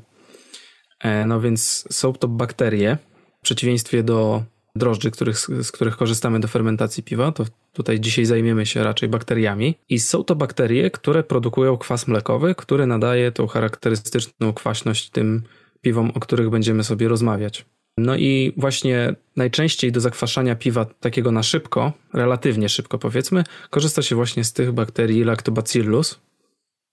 Czyli właściwie korzystamy z nich tylko i wyłącznie po to, żeby otrzymać, znaczy głównie po to, żeby otrzymać kwaśność w piwie, w piwie. Czyli ten kwas mlekowy. Tak, tak, okay. tak. No dobrze, no ale też, bo dlaczego akurat laktobacillusy? No więc okazuje się, że laktobacillusy są też wykorzystywane w innych gałęziach gastronomii, czy tam przemysłu spożywczego, powiedzmy, tak? No i korzysta się z nich przede wszystkim do tworzenia, do robienia jogurtów, tak? I wszelkich kiszonek, czy coś jeszcze? Coś pominąłem? No chyba tak, chyba to wszystko, czy kefiry, jogurty. O, kefir tego, właśnie. Tak, jakieś tego typu rzeczy. Kiszonki to pewnie większość ludzi jak robi ogórki kiszone, to nie wie, że za kwaśność jest odpowiedzialne są bakterie lactobacillus, tylko że trzeba włożyć koper, tak? No. I ogórki. I ogórki, no tak. No w każdym razie tam też bakterie odpowiadają za kwaśność. Dokładnie tak. No i poza tym oczywiście wszelakie probiotyki, o których będziemy jeszcze dzisiaj mm, rozmawiać, e, czyli jak bierzecie antybiotyki, to bierzecie też probiotyki przy okazji. To są właśnie e, leki, w których e, są zasuszone tak naprawdę, albo raczej liofilizowane kultury bakterii, la, bakterii lactobacillus, które naturalnie występują w jelitach i tam fermentują jedzenie, tak? Prze, przetrawie, znaczy wspomagają trawienie, czy powodują trawienie. Chyba coś takiego. Ja nie jestem lekarzem, więc nie wiem. Myślę, że myślę, że tyle wystarczy. No dobra, a bo, bo powiedzieliśmy, że dodajemy te lactobacillusy, w sensie stosujemy je po to, żeby uzyskać kwas mlekowy, a czy one mhm. oprócz kwasu mlekowego coś jeszcze produkują? No więc mogą, ale nie muszą. I to, i to wszystko zależy od szczepu, z jakiego korzystamy. Znaczy, bo możemy podzielić po prostu te bakterie z, ze względu na to, jakie produkują związki chemiczne w trakcie fermentacji na homofermentatywne i heterofermentatywne. Ja nigdy nie pamiętam, które są które. No homo no. to jeden, hetero to więcej. To mm. jest najprostszy sposób. Więc homofermentatywne to są takie, które produkują tylko i wyłącznie kwas mlekowy w trakcie jedzenia cukru, a heterofermentatywne to są takie, które mogą też produkować oprócz kwasu mlekowego etanol, i, czyli alkohol etylowy i dwutlenek węgla. No i też dzielimy oczywiście te heterofermentatywne na obligatoryjne i fakultatywne. Dzisiaj bardzo dużo będzie skomplikowanych słów w naszym podcaście. No więc heterofermentatywne, obligatoryjne to są takie, które zawsze produkują oprócz kwasu mlekowego dwutlenek węgla i etanol, a fakultatywne to są takie, które mogą przełączać się pomiędzy trybem homofermentatywnym i heterofermentatywnym. Czyli tak, żeby mogą uprościć jeść, ale życie nie sobie. Muszą. Tak. Tak, w zależności od warunków one będą albo tak, albo homofermentatywne, albo heterofermentatywne. No dobra, a czy to, jakie to w sumie ma znaczenie tak naprawdę dla piwowara? Czy, czy musi wziąć coś pod uwagę w zależności od tego, czy to jest hetero, czy homo? No myślę, że tak, bo przy od tego będzie zależało. Przy homofermentatywnych no, no, może zamknąć klapę i się nie przejmować. Nie przejmować się, że, węgla. że dwutlenek tak, węgla się wyprodukuje. No tak. Przy hetero już musi wsadzić rurkę i odprowadzać jakoś dwutlenek węgla. Dokładnie tak. Dobra, a czy jesteśmy w stanie w takim razie przefermentować piwo tylko laktobacillusami? Z tego co wiem, to raczej nie. Chociaż, yy, znaczy to jest ciężko powiedzieć, bo na, bo na przykład niektóre, niektórzy producenci drożdży sprzedają też bakterie i na opakowaniu jest napisane, że to są bakterie. No, ale jest też w instrukcji napisane, że po prostu zadać i to sobie przefermentuje. No, ale badania wskazują na to, że raczej laktobacillusy nie są w stanie zjeść więcej cukru niż jeden przecinek dwa B L G. Nie wiem, tak, jakie to, ty masz doświadczenia. Czy ty znaczy, może wiesz coś więcej?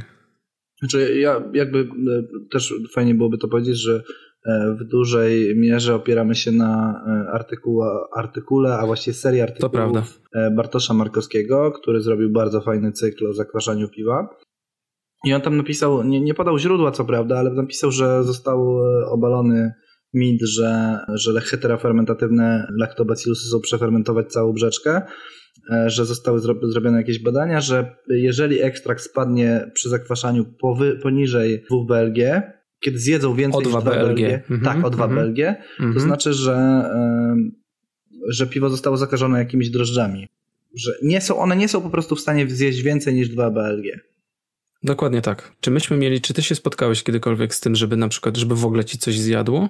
Bo ja nie. Tak, tak. Mi, tak, ja, mi się zdarzyło. Kilkukrotnie zresztą, że one coś... Wiesz co, to też... Znaczy w kwaśnym tak, charym że... chyba nam coś zjadło, z tego co pamiętam, ze dwa, czy tam jeden. Nam... Tak, tak, coś tam podjadły. Ale w domu mi też podjadały, tylko że to było pół B L G, zero przecinek siedem B L G. Mhm. Więc to są takie wartości, które powiedzmy, że te nasze... Błąd pomiaru można... Pomiaru, mm. No, tak myślę, że nie powiedziałbym na sto procent, że one rzeczywiście coś zjadły. Być może, wiesz, w innej temperaturze wsadziłem spławik albo zmierzyłem refraktometrem i, i trochę inny wynik wyszedł. Uh-huh, uh-huh. Jest bardzo możliwe, że one nie zjadły nic. Możliwe, a możliwe, że zjadły. W sensie nie chciałbym, wiesz, wyrokować. Czy, czy, czy... Moje doświadczenie jest takie, że zjadły, bo jakby pomiar był niższy. M- mogłem, mógł się mylić, ale, ale generalnie zjadły. Zakładam, że zjadły. Okej. Okay. Okej, okay, to jeszcze tylko wracając do Bartka, to oczywiście pozdrawiamy Bartka i zapraszamy do, na jego bloga beer freak kropka p l. Podlinkujemy chyba trochę te artykuły, prawda? Tak, tak. Przy okazji odcinka. Kawał fajny. E, żebyście mogli sobie przeczytać, bo rzeczywiście są fajnie napisane, tak zwięźle i jest bardzo dużo tam informacji. Zwięźle i jednocześnie jest temat ugryziony od strony naukowej. Mm-hmm, tak, mm-hmm. tak. My sobie będziemy bardziej mówić od strony praktycznej e, i powiemy też o naszych doświadczeniach. Natomiast Bartek tam bardzo tak, powiedzmy, naukowo to, to ugryzł. Tak. No dobrze, Janku. Wracając do bakterii, bo z tego co wiem, to jest bardzo dużo, znaczy wiem po prostu, że jest bardzo dużo szczepów tych bakterii, tak? Dostępnych. Tak. Nawet w probiotykach, jak się kupuje, to na przykład są takie probiotyki, w których jest siedem albo dziesięć na przykład szczepów różnych bakterii, lactobacillus. I teraz, czym one się od siebie różnią? No wiesz co, czym się różnią? No tak naprawdę to zależy, jaką metodą będziemy zakwarzać, tak? I o tym będziemy mówić w następnym odcinku i jakie metody można stosować. Natomiast różnią się generalnie, jeżeli zastosujemy taki proces zakwaszania, który pozwoli na zostawienie sporo profilu, które dały lactobacillusy, to różnią się profilem. Różne szczepy dają różne aromaty. Jedne będą bardziej maślankowo-kefirowe, inne będą dawały aromaty takie zbliżone bardziej do kiszonej kapusty, a jeszcze inne dadzą taką czystą kwaśność. Tak, cytryny, właśnie mhm. witaminy C. Mi się zawsze z witaminą C kojarzy, jak jest taka czysta, to się ładnie mówi na metryczce, na metryczce P S P D jest nawet napisane, że kwaśność mlekowa. To jest, tak, tak jest napisane. No tak, dobra. Tak, tam można nawet podkreślić, jak masz wady z lewej mhm. strony w metryczce, tak, jest tam kwaśne. Tak, tak, jest kwaśność mlekowa. Okej. Okay. Można podkreślić, że, że ona jest mlekowa. Ta mlekowa no, już, to... już, już czuję hejt, że sędzia P S P D nie wie, co jest na metryczce. A, nie, nie sędziowałeś. Wszystkich przepraszam z góry. Więc, więc możesz nie pamiętać. No, ja też wszystkich nie pamiętam, tych, tych wad, które są tam wypisane. No w każdym razie odpowiadając na twoje pytanie, różnią się profilem. Po prostu. Tak, no i też oprócz tego temperaturą, w której będą pracować. Znaczy optymalną temperaturą, prawda? No tak, tak. Swojej pracy. Czyli troszeczkę można to odnieść do drożdży, że tak jak różne szczepy drożdży różnią się produktami swojej pracy, czy będą bardziej esterowe, mniej esterowe, czy fenolowe, czy nie będą fenolowe, to tutaj tak samo różnią się produktami fermentacji, znaczy produktami, raczej odczuciem kwaśności, tak? Czyli wszystkim tym, co jest przy okazji tego kwasu mlekowego, no i temperaturą, w której optymalnie dany szczep będzie pracował. No tak, no tak, to, to też jest ważne, dlatego że musimy wybrać sobie taki szczep, który będzie pasował do warunków fermentacji, jakie mamy. Nie każdy może sobie pozwolić na zakup, nie wiem, pasa grzewczego albo na skuteczną, skuteczne utrzymywanie czterdziestu stopni na przykład, tak? Bo niektóre tak. bakterie najlepiej czują się w czterdziestu stopni. Więc nie każdy może sobie na to pozwolić i są takie szczepy jak Lactobacillus plantarum, które bardzo dobrze czują się w temperaturach pokojowych, w temperaturach dwadzieścia dwa do dwudziestu pięciu stopni czy tam do dwudziestu siedmiu, które swobodnie możemy utrzymać w mieszkaniu czy tam w domu, w ciepłym miejscu, owijając fermentor kocem, jesteśmy w stanie utrzymać taką temperaturę. Mhm. Wiesz co, to właściwie powinniśmy, to, to powinien no. być taki moment, w którym my mhm. podajemy te przedziały dla różnych, dla różnych szczepów. Natomiast nie będziemy tego robić, bo to jest trochę bez sensu i tak jak ktoś będzie chciał użyć tego, to sięgnie po wiedzę, która jest w internecie, więc postaramy się podlinkować jakieś źródło, które pokaże, w jakich temperaturach najpopularniejsze szczepy lactobacillusów dobrze się czują. Tak. I wtedy każdy będzie sobie mógł to sprawdzić w formie pisanej, nie będziemy o tym opowiadać, bo mm-hmm. ma sensu. To, to też bez sensu, bo to ni tak nikt tego słuchając jadąc samochodem albo w pociągu nie, nie, zapamię- nie no, zapamięta, to, prawda?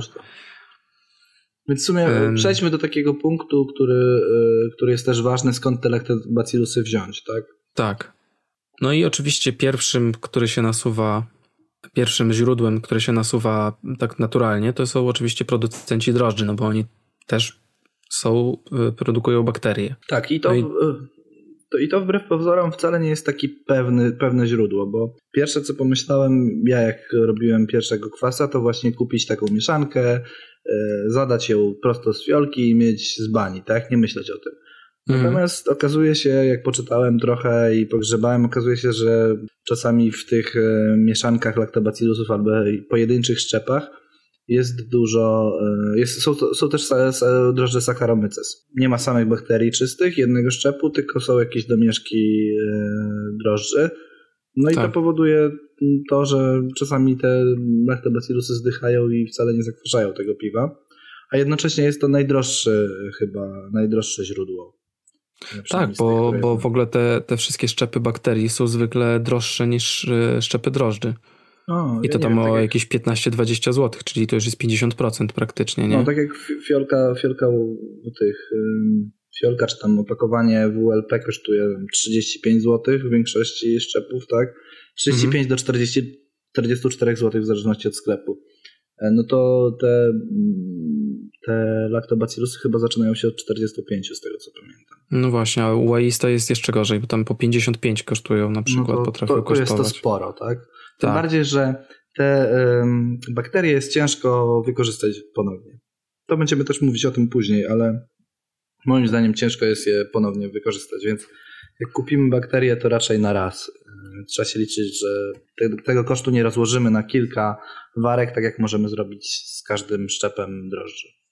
Właśnie. Tak, no i tutaj jest jeszcze jedna bardzo ważna wada z punktu widzenia tego, co mówiliśmy na samym początku, że chcemy to piwo kwaśne mieć szybko, a zwykle na tych instrukcjach Uaista czy tam White Labsa jest napisane, żeby zadać to i poczekać dziewięć miesięcy, no i po dziewięciu miesiącach czy tam po dziesięciu miesiącach będzie piwo kwaśne. No ja nie wyobrażam sobie Berlinera, Berliner Weisse, mm. na które muszę czekać dziesięć miesięcy, no i zapłacić za ten, za, tak, za tylko fiolkę. Ciekawe, no. ciekawe jaką oni metodę zakładają, wiesz, bo oni podejrzewam, że zakładają taką metodę, że ty fermentujesz najpierw brzeczkę normalnym szczepem Saccharomyces i dopiero później zadajesz drożdże, tfu, zadajesz lactobacillusy.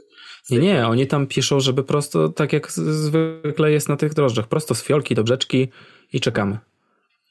I właśnie dlatego, wiesz, tam uważam, że tam są po prostu drożdże zwykłe, Saccharomycesy, które najpierw fermentują to piwo i te lactobacillusy działają sobie, wiesz, potem bardzo, bardzo długo, nie? Dlatego generalnie nie polecamy. Ja na przykład nigdy nie używałem, bo naczytałem się dużo złego i od razu przeszedłem na inny, na inne źródło pozyskiwania lactobacillusów. No ja tak samo, ja też nigdy z tego nie korzystałem, zawsze mi się to wydawało zbyt drogie, ale znam ludzi, którzy korzystali mhm. i te piwa sobie chwalą, po prostu te piwa kwaśne, które im wyszły. Okay. Z, z takiego z takiej fiolki. No ale też to było tylko pewnie raz, znając życie. Hmm. Możliwe, no bo to, znaczy przede wszystkim mnie w domu najbardziej odstrasza cena. No. Tak. No i czas. Znaczy mnie na przykład, nie? No, Ach, tak, tak. tak, tak. No drugim takim najbardziej popularnym chyba w piwowarstwie domowym i całkiem racjonalnym wyborem są probiotyki, prawda? Mhm.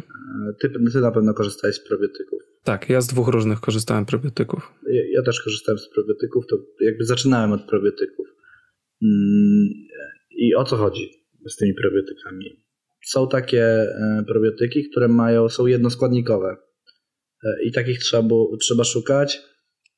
Ja korzystałem na pewno ze, z Lactobacillus plantarum właśnie, ze Swansona i z polskiej jakiejś firmy, ale w tej chwili nie pamiętam, Sanprobi I B S. Sanprobi I B S, tak. Mhm. Tak, to z tego korzystałem i na pewno korzystałem też z takich bakterii, które się nazywały acidofilusy i one też były ze Swansona. Pamiętam, że tam tych bakterii było bardzo mało w jednej kapsułce i musiałem tych kapsułek chyba czterdzieści zużyć na dziesięciolitrową brzeczkę.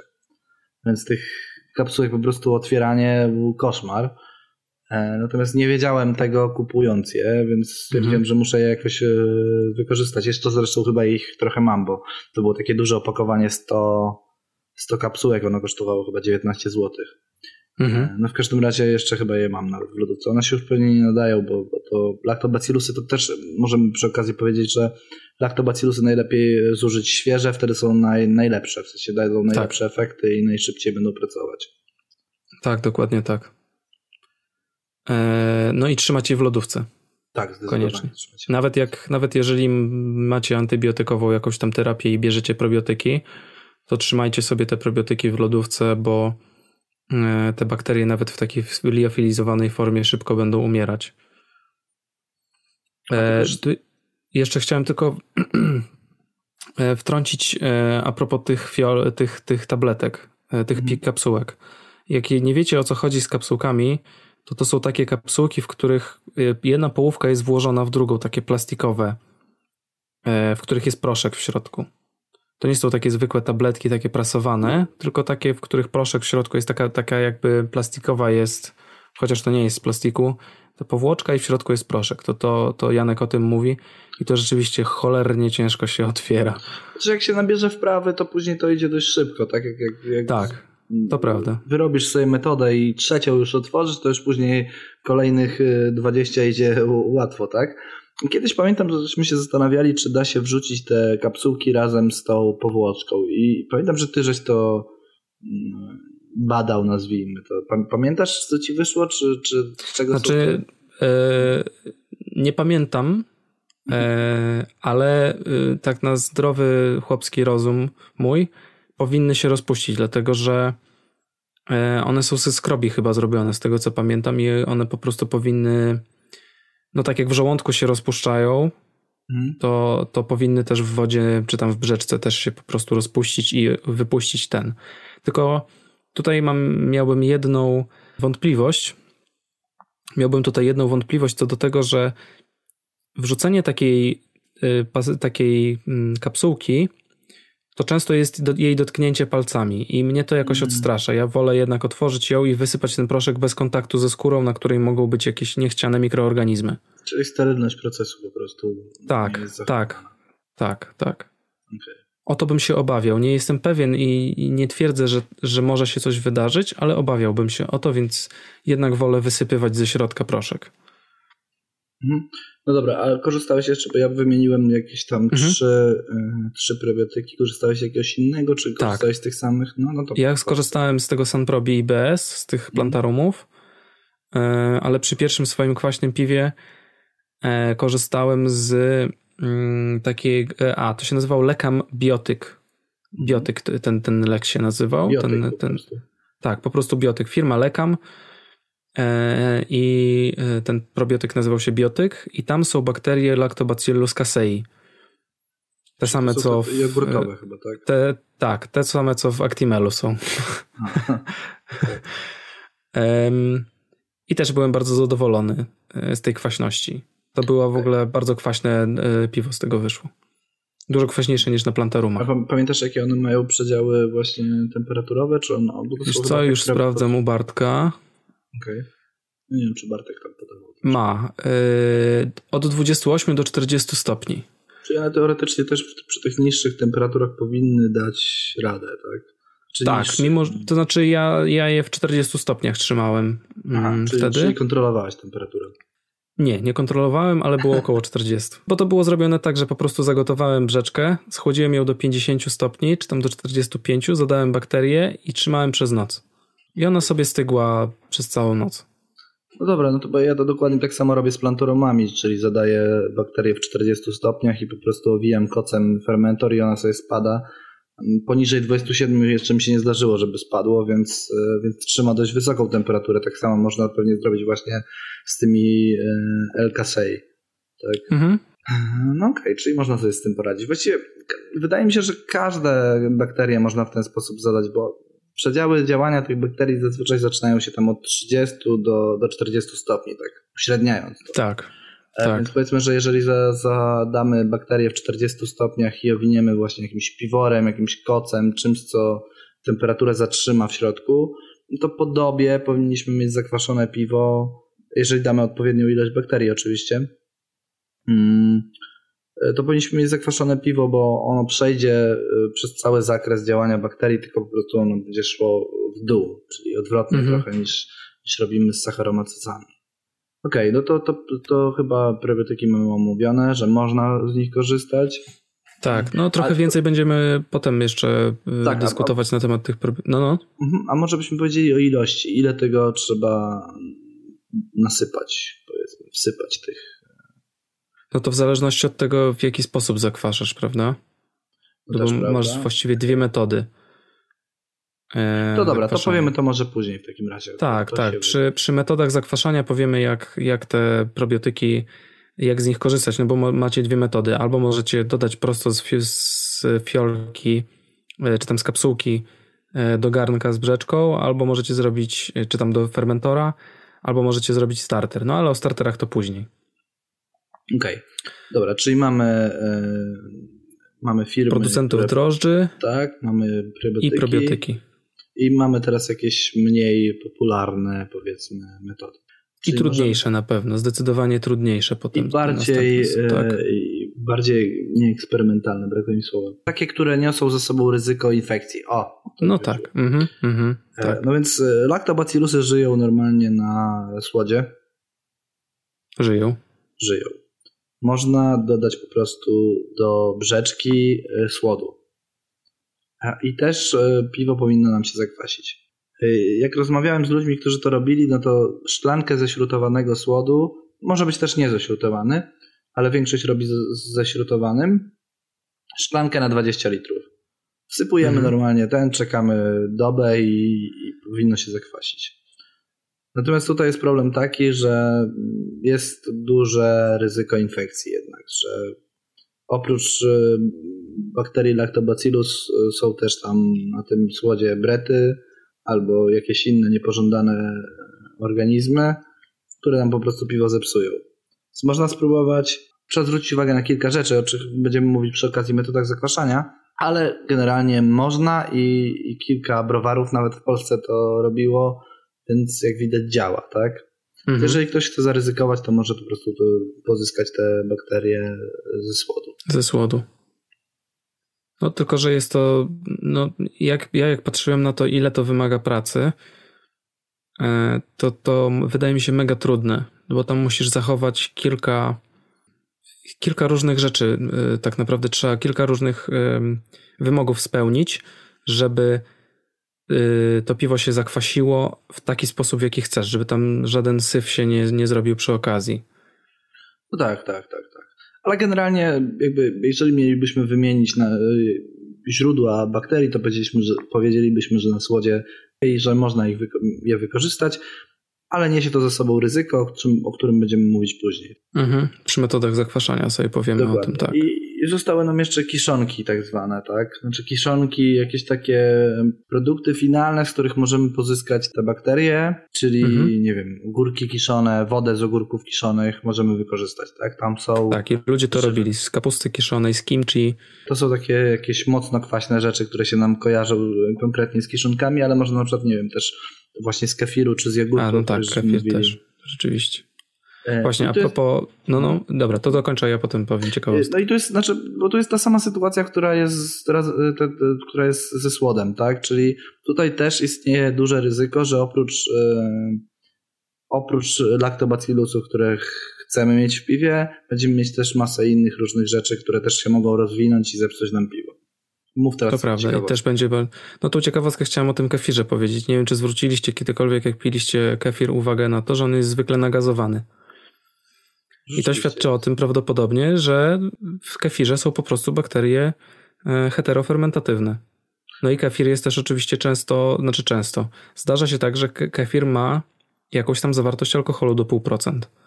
No to tak samo jak ogórki kiszone i jak no tak. Kapusta kiszona tam chyba nawet do, do, do półtorej procent może być. Do półtorej procent. No. Tak mi się wydaje, że, że gdzieś tak czytałem. Więc jak się nawpieprza z kapusty kiszonej pięć kilo, no to możesz wyjść z imprez Wigilii ululany. No ja słyszałem tylko, że ktoś się kiedyś jabłek najadł i, do, i od tego miał zawartość alkoholu, no ale to tam... Yy, dobra, dobra, jeszcze tylko... coś? Tak, jeszcze o jednej rzeczy nie wspomnieliśmy, którą mamy na naszej liście i która rzeczywiście nie jest aż tak bardzo skomplikowana i można ją porównać do probiotyków, a mianowicie mieszanki do wytwarzania sera. Tak, bo też, bo ser też się robi przy okazji, znaczy przy użyciu laktobacillusów. Ja w ogóle akurat tą metodę teraz stosuję najczęściej, dlatego że te laktobacillusy do przemysłu serowarskiego są najtańsze po prostu. I, mhm. i dziesięć gram, dziesięciogramową fiolkę, która starcza tak naprawdę na pięć warek dziesięciolitrowych mi, mhm. ona, ona chyba kosztuje piętnaście czy dwadzieścia złotych, coś koło tego. Więc tak naprawdę to jest pomijalny koszt w piwie, jak musisz zapłacić cztery złote za zakwaszanie, tak? No to, to są jakieś tam no tak, malutkie śmieszne pieniądze. pieniądze. No, a one w dobę takie dwa gramy tych zgliofilizowanych bakterii potrafią w dobę zakwasić bardzo dobrze piwo. Ja ich oczywiście zazwyczaj daję trochę więcej, bo... Szybciej a... wtedy jest, nie? Stać mnie! To sypie więcej. No, ale w każdym razie dwa gramy wystarczą, tak?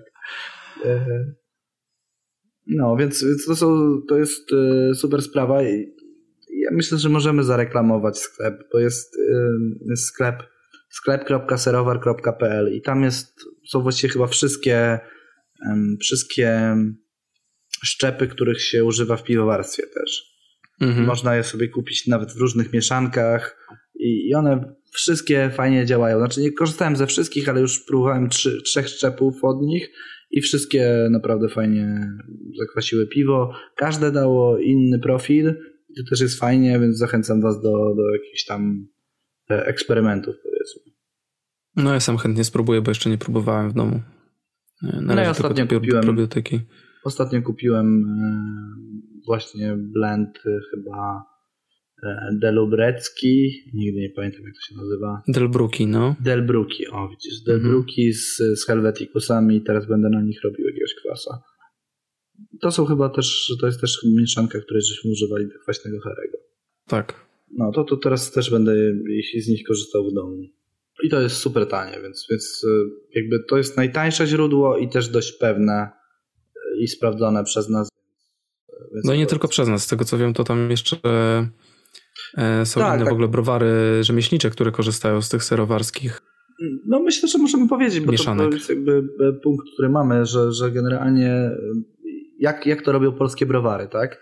Mhm. Więc ja zrobiłem jakiś tam powiedzmy malutki wywiad i malutki, malutki research, kto jakich metod używa i skąd bierze bakterie. Może skąd bierze bakterie mniej.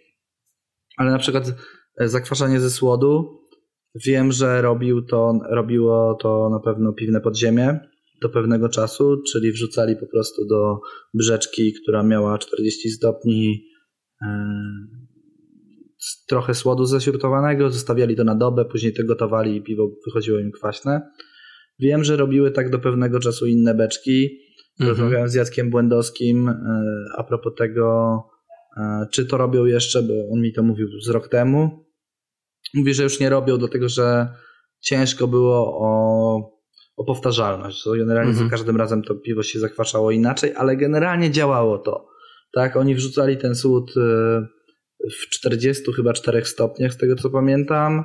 Utrzymywali tą temperaturę w kadzi zacierno-warzelnej. Tą temperaturę. I po prostu po, po, po niecałej dobie gotowali to piwo, ale raz im się zakwasiło za bardzo, innym razem im się zakwasiło za mało i to był po prostu, efekt tego był nieprzewidywalny. Więc z tego tak. co wiem, to, to, to właśnie te dwa browary na pewno e, robiły zakwaszanie e, przez... Słodem. Mhm. Tak. Większość e, z tego, co się orientuję, większość browarów korzysta z właśnie z serowarskich kultur. Wiem, że tak robi. No my tak robiliśmy. Mhm. Wiem, że Łukasz z Palatą też tak robi. No parę browarów generalnie korzysta z tych serowarskich mieszanek. Chyba Dirber chyba też robi to z mieszanek. Wiem, że Rockmill też korzystał z mieszanek serowarskich. Teraz wiem, że dość dobrą cenę ma Lalamant. Lala, Lalamant? Tak się chyba nazywa. Lalemant. No, no Lalemant. Tak, tak. Mhm. Tak, wiem, że oni mają całkiem niezłą, niezłą cenę na właśnie bakterie, też liofilizowane. Wychodzi troszeczkę drożej od, od tych bakterii serowarskich, ale to też teraz wpłynęło na polski rynek od niedawna i wiem, że też dużo browarów przesiada się na to. Jedynym browarem, który zakwasza, bo wszystko, wszystkie te browary, które wymieniłem, zakwaszają w kotle, czyli to znaczy, że dodają bakterii przed procesem gotowania, ich zakwaszają ich mielenia, zakwaszają mhm. to przez dobę i później zaczynają gotowanie. Mhm. I to robią właściwie dziewięćdziesiąt pięć procent browarów w Polsce, tak, tak zakwasza piwa. A jedynym browarem, albo jedynym, o którym ja wiem, browarem, który zakwasza w, w zbiorniku stalowym, jest browar Łańcut. Oni dodają, rozmawiałem chwilę z koderem, żeby się dowiedzieć dokładnie, jak oni to robią. Oni dodają normalnie bakterii do zbiornika, czyli przetaczają normalnie po gotowaniu brzeczkę do zbiornika, dodają tam bakterii, fermentują tymi bakteriami dwie doby, około dwóch, trzech dób i dopiero później zadają drożdże. Schładzają brzeczkę po prostu poniżej, poniżej tego działania bakterii, czyli pewnie do, do osiemnastu szesnastu stopni, zadają mhm. drożdże i drożdże dokańczają fermentację. No i ten ich Berliner jest bardzo dobrze oceniony. Jako jeden mhm. z lepszych Berlinerów i lep- jeden z lepszych kwasów w Polsce. Tak, to prawda. Bardzo dużo słyszałem pozytywnych opinii o tym piwie. Ja nie piłem tego piwa, chyba nie miałem okazji, albo piłem i po prostu nie pamiętam. Mhm. Znaczy ja, no ja to... chyba też nie miałem okazji, no ale no... Hmm. Jak ludzie mówią, że dobre, to znaczy, że dobre. No, no, musi być. Jak szwagier powie, że smakowało, no tak, już no. na pewno. No to, to, to tyle z jakichś takich wywiadów, które ja robiłem i, i dowiadywałem się, jak robią to w Polsce, to, to tak to właśnie wygląda. Nie wiem, czy ty masz jakieś informacje jeszcze na ten temat? Nie, ale korci mnie, żeby zadać jedno takie kontrowersyjne pytanie, no, które dobra, właściwie dobra. nie dotyczy bakterii jako takich, ale raczej produktu, yy, ich pracy. Czyli samego to... kwasu mlekowego, nie? Ale nie wiem, czy o tym później nie powiemy po prostu. Wiesz co, no możemy teraz powiedzieć, że ja powiedziałem, dziewięćdziesiąt pięć procent browarów korzysta z zakwaszania w kotle, co jest oczywiście nieprawdą. No, brałem pod uwagę te browary, które zakwaszają piwa bakteriami, bakteriami tak? Mhm. To, to pewnie dziewięćdziesiąt pięć procent zakwasza w kotle. Natomiast no, jest duże grono browarów, które zakwasza piwo kwasem mlekowym po prostu. Znaczy nie zakwasza, no tylko nie wiem, czy to można... Dokwasza. Dokwasza. Albo po- powoduje, że jest... Nie no, zakwasza to jest chyba dobre, dobre określenie. Tak? Zakwasza. No, no i na ile Ktoś jest to mi... niezgodne z duchem kraftu, to... No każdy sobie może tak... ocenić sam, tak? No, no polega właśnie, to na czy... tym, że bierze się kwas mlekowy, czyli finalny produkt fermentacji mlekowej, lactobacilusów i po prostu się go dodaje do, do, do piwa, tak? Ja generalnie polecam tą metodę w ogóle to na, na start w domu, żeby sobie w ten sposób zrobić piwo kwaśne. Mhm. Bo można właściwie piwo kwaśne zrobić z każdego piwa wtedy. Ale to jakby szerzej powiemy w następnym przy, odcinku. Tak, będziemy tak, przy kolejnym odcinku. Mhm. Na razie o bakteriach sobie, trochę skupmy się na tych bakteriach yy, i na tym, jak, je, jak ich używać, tak? Yy. Tak, to właśnie powiedzmy sobie, jak je używać, bo po, powiedzieliśmy, że ja cię zapytałem, ile ich dodać. Yy, ty powiedziałeś, że to zależy jak, jaką metodą. Tak. Yy, I powiedzmy, że metody zadawania bakterii są dwie. Jedna to jest dodawanie odpowiedniej ilości yy, większości zliofilizowanych bakterii, a druga metoda to jest zrobienie starteru. No i tak jeszcze naprawdę jeszcze... podczas... Znaczy chciałbym już opowiedzieć, jeżeli no nie masz nic przeciwko, że no po prostu tak jak dodawanie tych bakterii prosto do y, fermentora czy też garnka, w zależności od tego, w jaki sposób zakwaszacie, to jest bardzo proste, bo po prostu y, je zadajecie. I tutaj posłużę się przykładem tych probiotyków, bo najlepiej go znam, że po prostu wrzucacie mm. kilkanaście czy tam kilkadziesiąt tabletek, za, znaczy wrzucacie zawartość kilkudziesięciu tabletek probiotyków e, do brzeczki i czekacie. E, no i tutaj jest pewne, nie, pewne niebezpieczeństwo przy tej metodzie, tak, że e, jest, może być się zdarzyć tak, że one po prostu, że im będzie bardzo trudno pracować. Tak jak drożdżom, które dodajecie bezpośrednio, rozsypujecie na brzeczkę z suche drożdże U S zero pięć, tak? Kurczę, to ja nie powiedziałbym, czy to poczekaj, bo, bo ja bym nie powiedział no. tak. Ja, ja myślę, że ta metoda jest bardzo bezpieczna, tylko ona nie jest ekonomiczna po prostu, bo jeżeli dodamy, bo wiesz co, no, dozowanie tych tabletek jest dość proste, tak? Jeżeli Ja przyjmuję taką zasadę, że żeby dobrze przefermentować, znaczy żeby dobrze zakwasić piwo, trzeba dodać jedną tabletkę prebiotyku na litr piwa. Czyli mhm. jak mamy dwadzieścia litrów, to dodajemy dwadzieścia tabletek. Jak mamy, nie wiem, dwadzieścia, bo trzeba pamiętać, że jeżeli chcemy zakwasić piwo i później będziemy je gotować, to część tego, tej brzeczki czy tam piwa nam odparuje, tak? Więc jeżeli chcemy uzyskać dwadzieścia litrów piwa, no to brzeczki tam będziemy mieć dwadzieścia trzy do dwudziestu sześciu, w zależności od tego, mm-hmm. tutaj, jakie ma odparowanie. Więc mm-hmm. wtedy musimy na dwadzieścia sześć litrów dodać dwadzieścia sześć tabletek. Ja, ja stosuję mm-hmm. taką zasadę i ona się u mnie sprawdzała, dopóki, dopóki zakwaszałem piwo z prebiotyków. I to u mnie się to bardzo dobrze sprawdzało. Więc ja bym nie powiedział, że to jest ryzykowna metoda. Ona jest znaczy... nieekonomiczna i to jest główny jej minus, moim zdaniem. No dobrze, to, to inaczej. To, to ja w takim razie to trochę z, ten, powiem innymi słowami. Jest ryzykowna, jeżeli chcecie przeoszczędzić. Aha, czyli w sensie, jeżeli chcecie wrzucić mało, no niech będzie, że, ta, że tak. No. Po prostu ryzykujecie, że wam się nie zakwasi, jeżeli wrzucicie tych tabletek za mało. Czy tam pastylek, czy, czy fiolek, czy kapsułek. O, kapsułek. Tak, jeżeli mówimy o prebiotyku, jeżeli mówimy o serowarskiej y, kulturze, no to też można wrzucić jej za mało, jak najbardziej. Ja nie mówię, że nie można tego zrobić, tak? Mhm. Ale żeby zaoszczędzić, możemy zrobić starter po prostu. Możemy.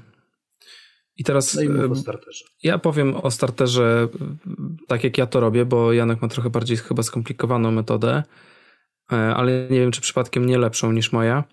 No więc ja robię startery tak, że przygotowuję sto mililitrów brzeczki sobie, wrzucam tam y, kilka kapsułek, znaczy zawartość kilku kapsułek probiotyku, tyle ile się wrzuci, tak zwykle to jest, więc około powiedzmy pięciu.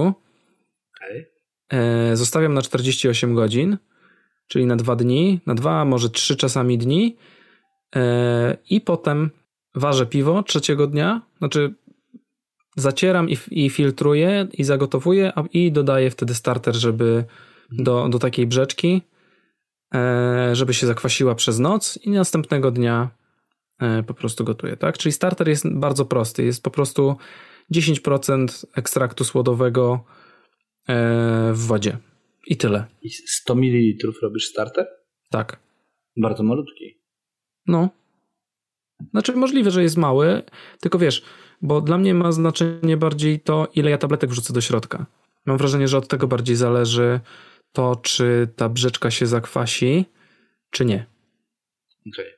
Okay. W sensie ta brzeczka, wiesz, ta, ta główna, nie? Te, te dziesięć litrów, które ja robię. Okej, okay. Znaczy, czyli też przy tego typu starterze takim małym, stu mililitrowym ma też znaczenie, ile tych tabletek wrzucisz do niej.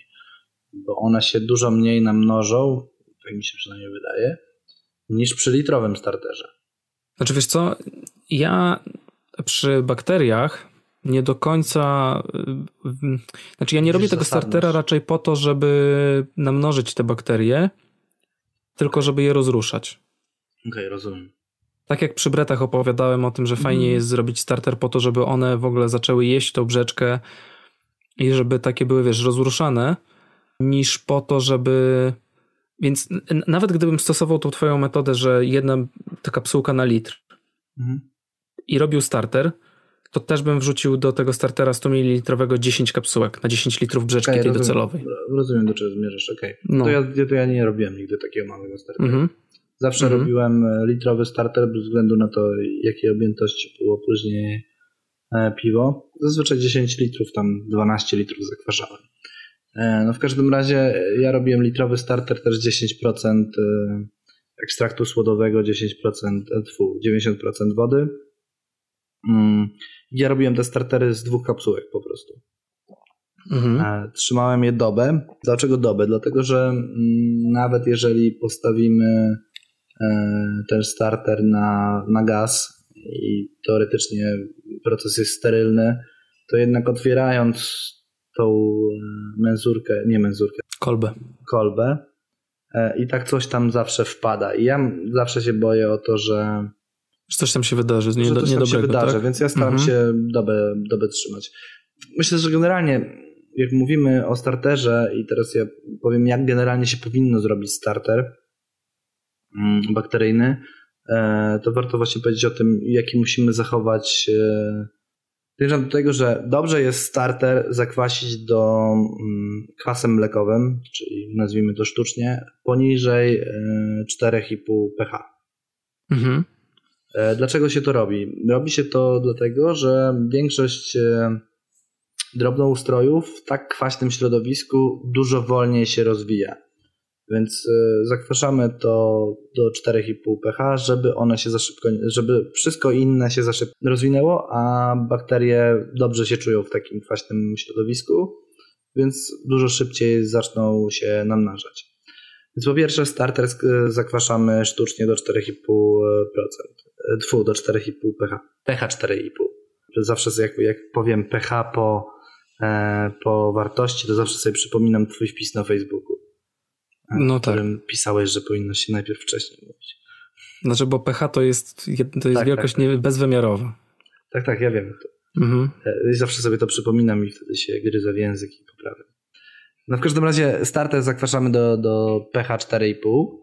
Oprócz tego dobrze jest do starteru, nawet jeżeli on jest z, z samego ekstraktu słodowego, dobrze jest dodać kredy. Takiej kredy piwowarskiej. Dlaczego? Kredę się dodaje po to, żeby paradoksalnie zatrzymać, zahamować rozwój bakterii. Dlatego, że bakterie schodząc poniżej tam trzy i dwa pH zaczynają w tym kwaśnym środowisku, to, to, to środowisko dla nich się staje zbyt kwaśne. I one, jeżeli dodamy tych bakterii całkiem sporo do starteru, one zakwaszą to środowisko bardzo szybko i nie zdążą się odpowiednio namnożyć. Dlatego dodaje się tej kredy, żeby, to się chyba ładnie mówi, zbuforować. zbuforować mhm. to pH i żeby te bakterie troszeczkę wolniej y, obniżały pH, a jednocześnie żeby się rozmnażały. Tak więc dodajemy odrobinę ekstraktu. Do litrowego starteru można spokojnie dziesięć gramów kredy dodać. Ważne jest, żeby... Tak, bo ona i tak się nie rozpuści ona i tak się nie rozpuści. W całości. Dokładnie. I warto później, przelewając taki starter, y, zdekantować, brzeczki, nie? zdekantować to z nad tej mhm. kredy, bo ona się nie rozpuszcza. Czy Zdarzyło mi się cały wlać i nic się nie stało później, natomiast może być to problematyczne przy fermentacji. Znaczy, bo dziesięć gramów węglanu wapnia, z którego kreda jest zrobiona, tak czy inaczej się w dziesięciu litrach, czy tam w dwudziestu nawet litrach brzeczki nie rozpuści, nie ma, nie ma bata w ogóle, nie, no nie ma takiej opcji. Część, część ludzi dodaje jeszcze pożywkę drożdżową. I w sumie ja nie do końca wiem, po co się tą pożywkę do, dodaje, bo nie wiem, czy... Ja czy myślę, że to jest trochę takie, wiesz, yy, yy, myślenie, że nie zaszkodzi na pewno. Być może tak, ale wątpię, czy... że pomaga. No właśnie, ja też nie znajduję wytłumaczenia, czemu się dodaje tę pożywkę, no bo nie wiem, czy laktobacillusy żywią się, yy, żywią się martwymi drożdżami. Chyba, chyba nie. Znaczy mogą... mogą... by witaminy brać z, z tych drożdży, ale nie jestem pewien, czy rzeczywiście bakteriom są potrzebne w ogóle witaminy do życia. No, mi się też właśnie wydaje, że, że niekoniecznie, natomiast wiem, że część ludzi dodaje jeden gram pożywki na litrowy starter. Być może ta pożywka ma służyć później drożdżom, też to byłoby bez sensu. No nie, nie wiem, dodają. No, jeżeli ktoś wie, po co się dodaje tej dożywki, to zapraszamy do tego, żeby komentować na YouTubie, pisać wpisy. My się chętnie dowiemy. Jeżeli rzeczywiście jest to uzasadnione, to się bardzo chętnie dowiemy na ten temat. Dokładnie tak. I wiem, że jeszcze część ludzi dodaje zamiast, znaczy nie zamiast, dodaje sto mililitrów soku jabłkowego do czyli starteru. Też dziesięć procent. Też dziesięć procent, tak. Mi się wydaje, że ten sok jabłkowy jest dodawany po to, żeby dodać bardzo proste cukry do tego starteru. Dlatego, że ten, ja sok tak jabłkowy, ten sok jabłkowy może być zastąpiony glukozą, tak podają tam tak, różne tak. źródła. I, I wydaje mi się, że chodzi o fruktozę, czyli o bardzo prosty cukier, którym, lakto, którym laktobacillusy się pożywią na starcie. Tak mi się wydaje. Mhm. Tyle chyba o starterze. A ty robiłeś w ogóle taki starter kiedyś z tym tak, sokiem robiłem. Jabłkowym? I, i, wiesz co? I jaki dawałeś w ogóle sok jabłkowy? Bo to jest, myślę, ważne. Ja dawałem sok jabłkowy taki z kartonu, no po prostu taki najbardziej... Wiesz co, swego czasu piłem takie soki, które są w takich dużych... No, no, no. Z kranikiem dużych, takie w worku, takie nie? Takie z kranikiem, dokładnie. To taki mhm. dawałem. To taki dawałem. Okej, okay, okej. Okay. I powiem Ci, że jak zrobiłem taki starter, podamy przepis, znaczy właściwie ten przepis jest podany u Bartka na, na blogu, to jak zrobiłem taki starter, trzykrotnie go robiłem, to uzyskiwałem najlepsze efekty. W sensie najszybciej mi się później brzeczka zakwaszała mhm. i schodziła do takiego naprawdę pH trzy przecinek dwa, trzy przecinek trzy, dość nisko schodziła bardzo szybko, więc on był skuteczny, ten starter. Teraz zrezygnowałem w ogóle z robienia starterów i po prostu sypię ten, te bakterie z serowara, mhm. bo jest tak wygodniej, jest to w miarę ekonomiczne. Natomiast tego typu starter z sokiem jabłkowym, z kredą piwowarską i z pożywką drożdżową polecam jak najbardziej. Tylko że on daje dobre efekty. To wiesz co, to tylko jeszcze, żeby podsumować, bo trochę żeśmy o tych starterach opowiedzieli. Podsumujmy ten twój starter, bo on jest bardziej skomplikowany. Czyli tak, jest dziesięć procent ekstraktu słodowego, czyli dziesięć B L G, tak. dziesięć procent soku jabłkowego, tak. trochę kredy, kilka gramów powiedzmy kredy. Do dziesięciu. Do dziesięć gramów kredy piwowarskiej, no i y, to wszystko w litrze. Y, Plus ewentualnie znaczy, gram pożywki jeszcze. Tak, do litra uzupełniamy wodą po prostu wtedy, o, w ten sposób. Tak, tak. tak, żeby było po dziesięć procent tak. soku. Jednocześnie zakwaszamy do, czterech, do pH cztery przecinek pięć, żeby ograniczyć możliwość rozwoju innych drobnoustrojów, mhm. które się kiepsko czują w niskim pH. Trzymamy mhm. wysoką temperaturę najlepiej dla danego szczepu. Różne szczepy mają różne przedziały, więc optymalny. Musimy zapewnić optymalną temperaturę. Tak. Ja właściwie jak robiłem startery, to chyba w większości robiłem z plantarum, bo nie miałem możliwości ogrzewania tej, ogrzewania kolby, mhm. więc one spokojnie w dwudziestu siedmiu stopniach się dobrze czują. I ja taką temperaturę trzymałem, bo tam stawiałem to przy kaloryferze. To są te dwie rzeczy, o których trzeba pamiętać, czyli właśnie niskie pH i... Znaczy, ja bym chciał jeszcze tylko uzupełnić, jeżeli chodzi o to pH poniżej cztery przecinek pięć.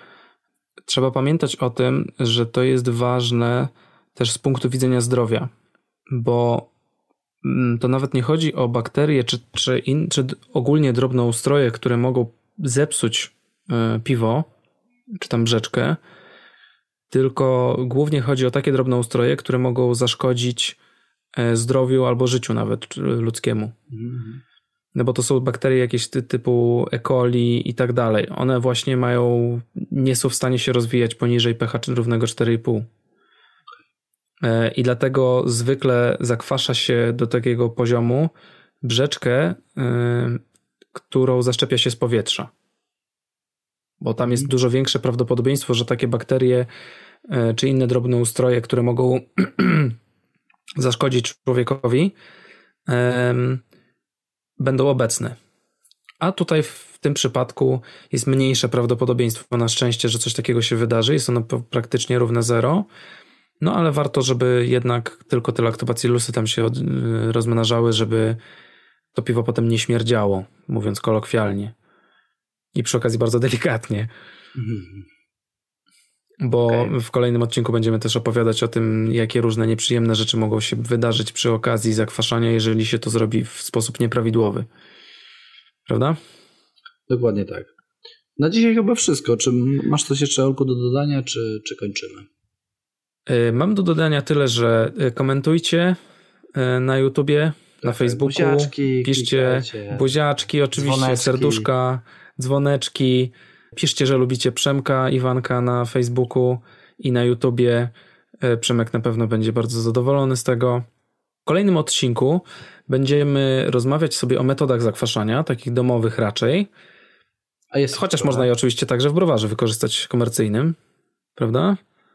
Tak, tak. Coś tak. chciałeś I, powiedzieć? Nie, mówię, że jest kilka tych metod, więc będzie o czym mówić. Tak, będziemy właśnie o tych kilku metodach zakwaszania opowiadać. No i tak jak wcześniej wspomniałem przed chwilą, będziemy opowiadać też o potencjalnych problemach, które mogą wydarzyć się i potencjalnych off-flavors, które mogą pojawić się przy okazji zakwaszania domu. Różnymi metodami, o których rozmawialiśmy i o których będziemy jeszcze rozmawiać. A tymczasem borem lasem żegnamy się z wami. Dzięki wielkie po raz kolejny za to, że nas słuchacie. Jesteście super. Do zobaczenia i do usłyszenia w kolejnym odcinku. Cześć. Sam miód, Olku, sam miód. Na razie, cześć. I to wszystko w dzisiejszym okrągłym dziesiątym odcinku Alchemii Podcastu o Piwie. Jeśli dotrwaliście do tego punktu, bardzo proszę o lajka, łapkę, dzwoneczek. Co tam jeszcze, Mateuszu? Subskrypcje. Subskrypcje. Bądźcie z nami i do usłyszenia za dwa tygodnie w czwartek. Cześć! No spoko, sprawnie dzisiaj poszło nawet. W ten oto sposób wywiadu, wywiadu, co my z tym wywiadem?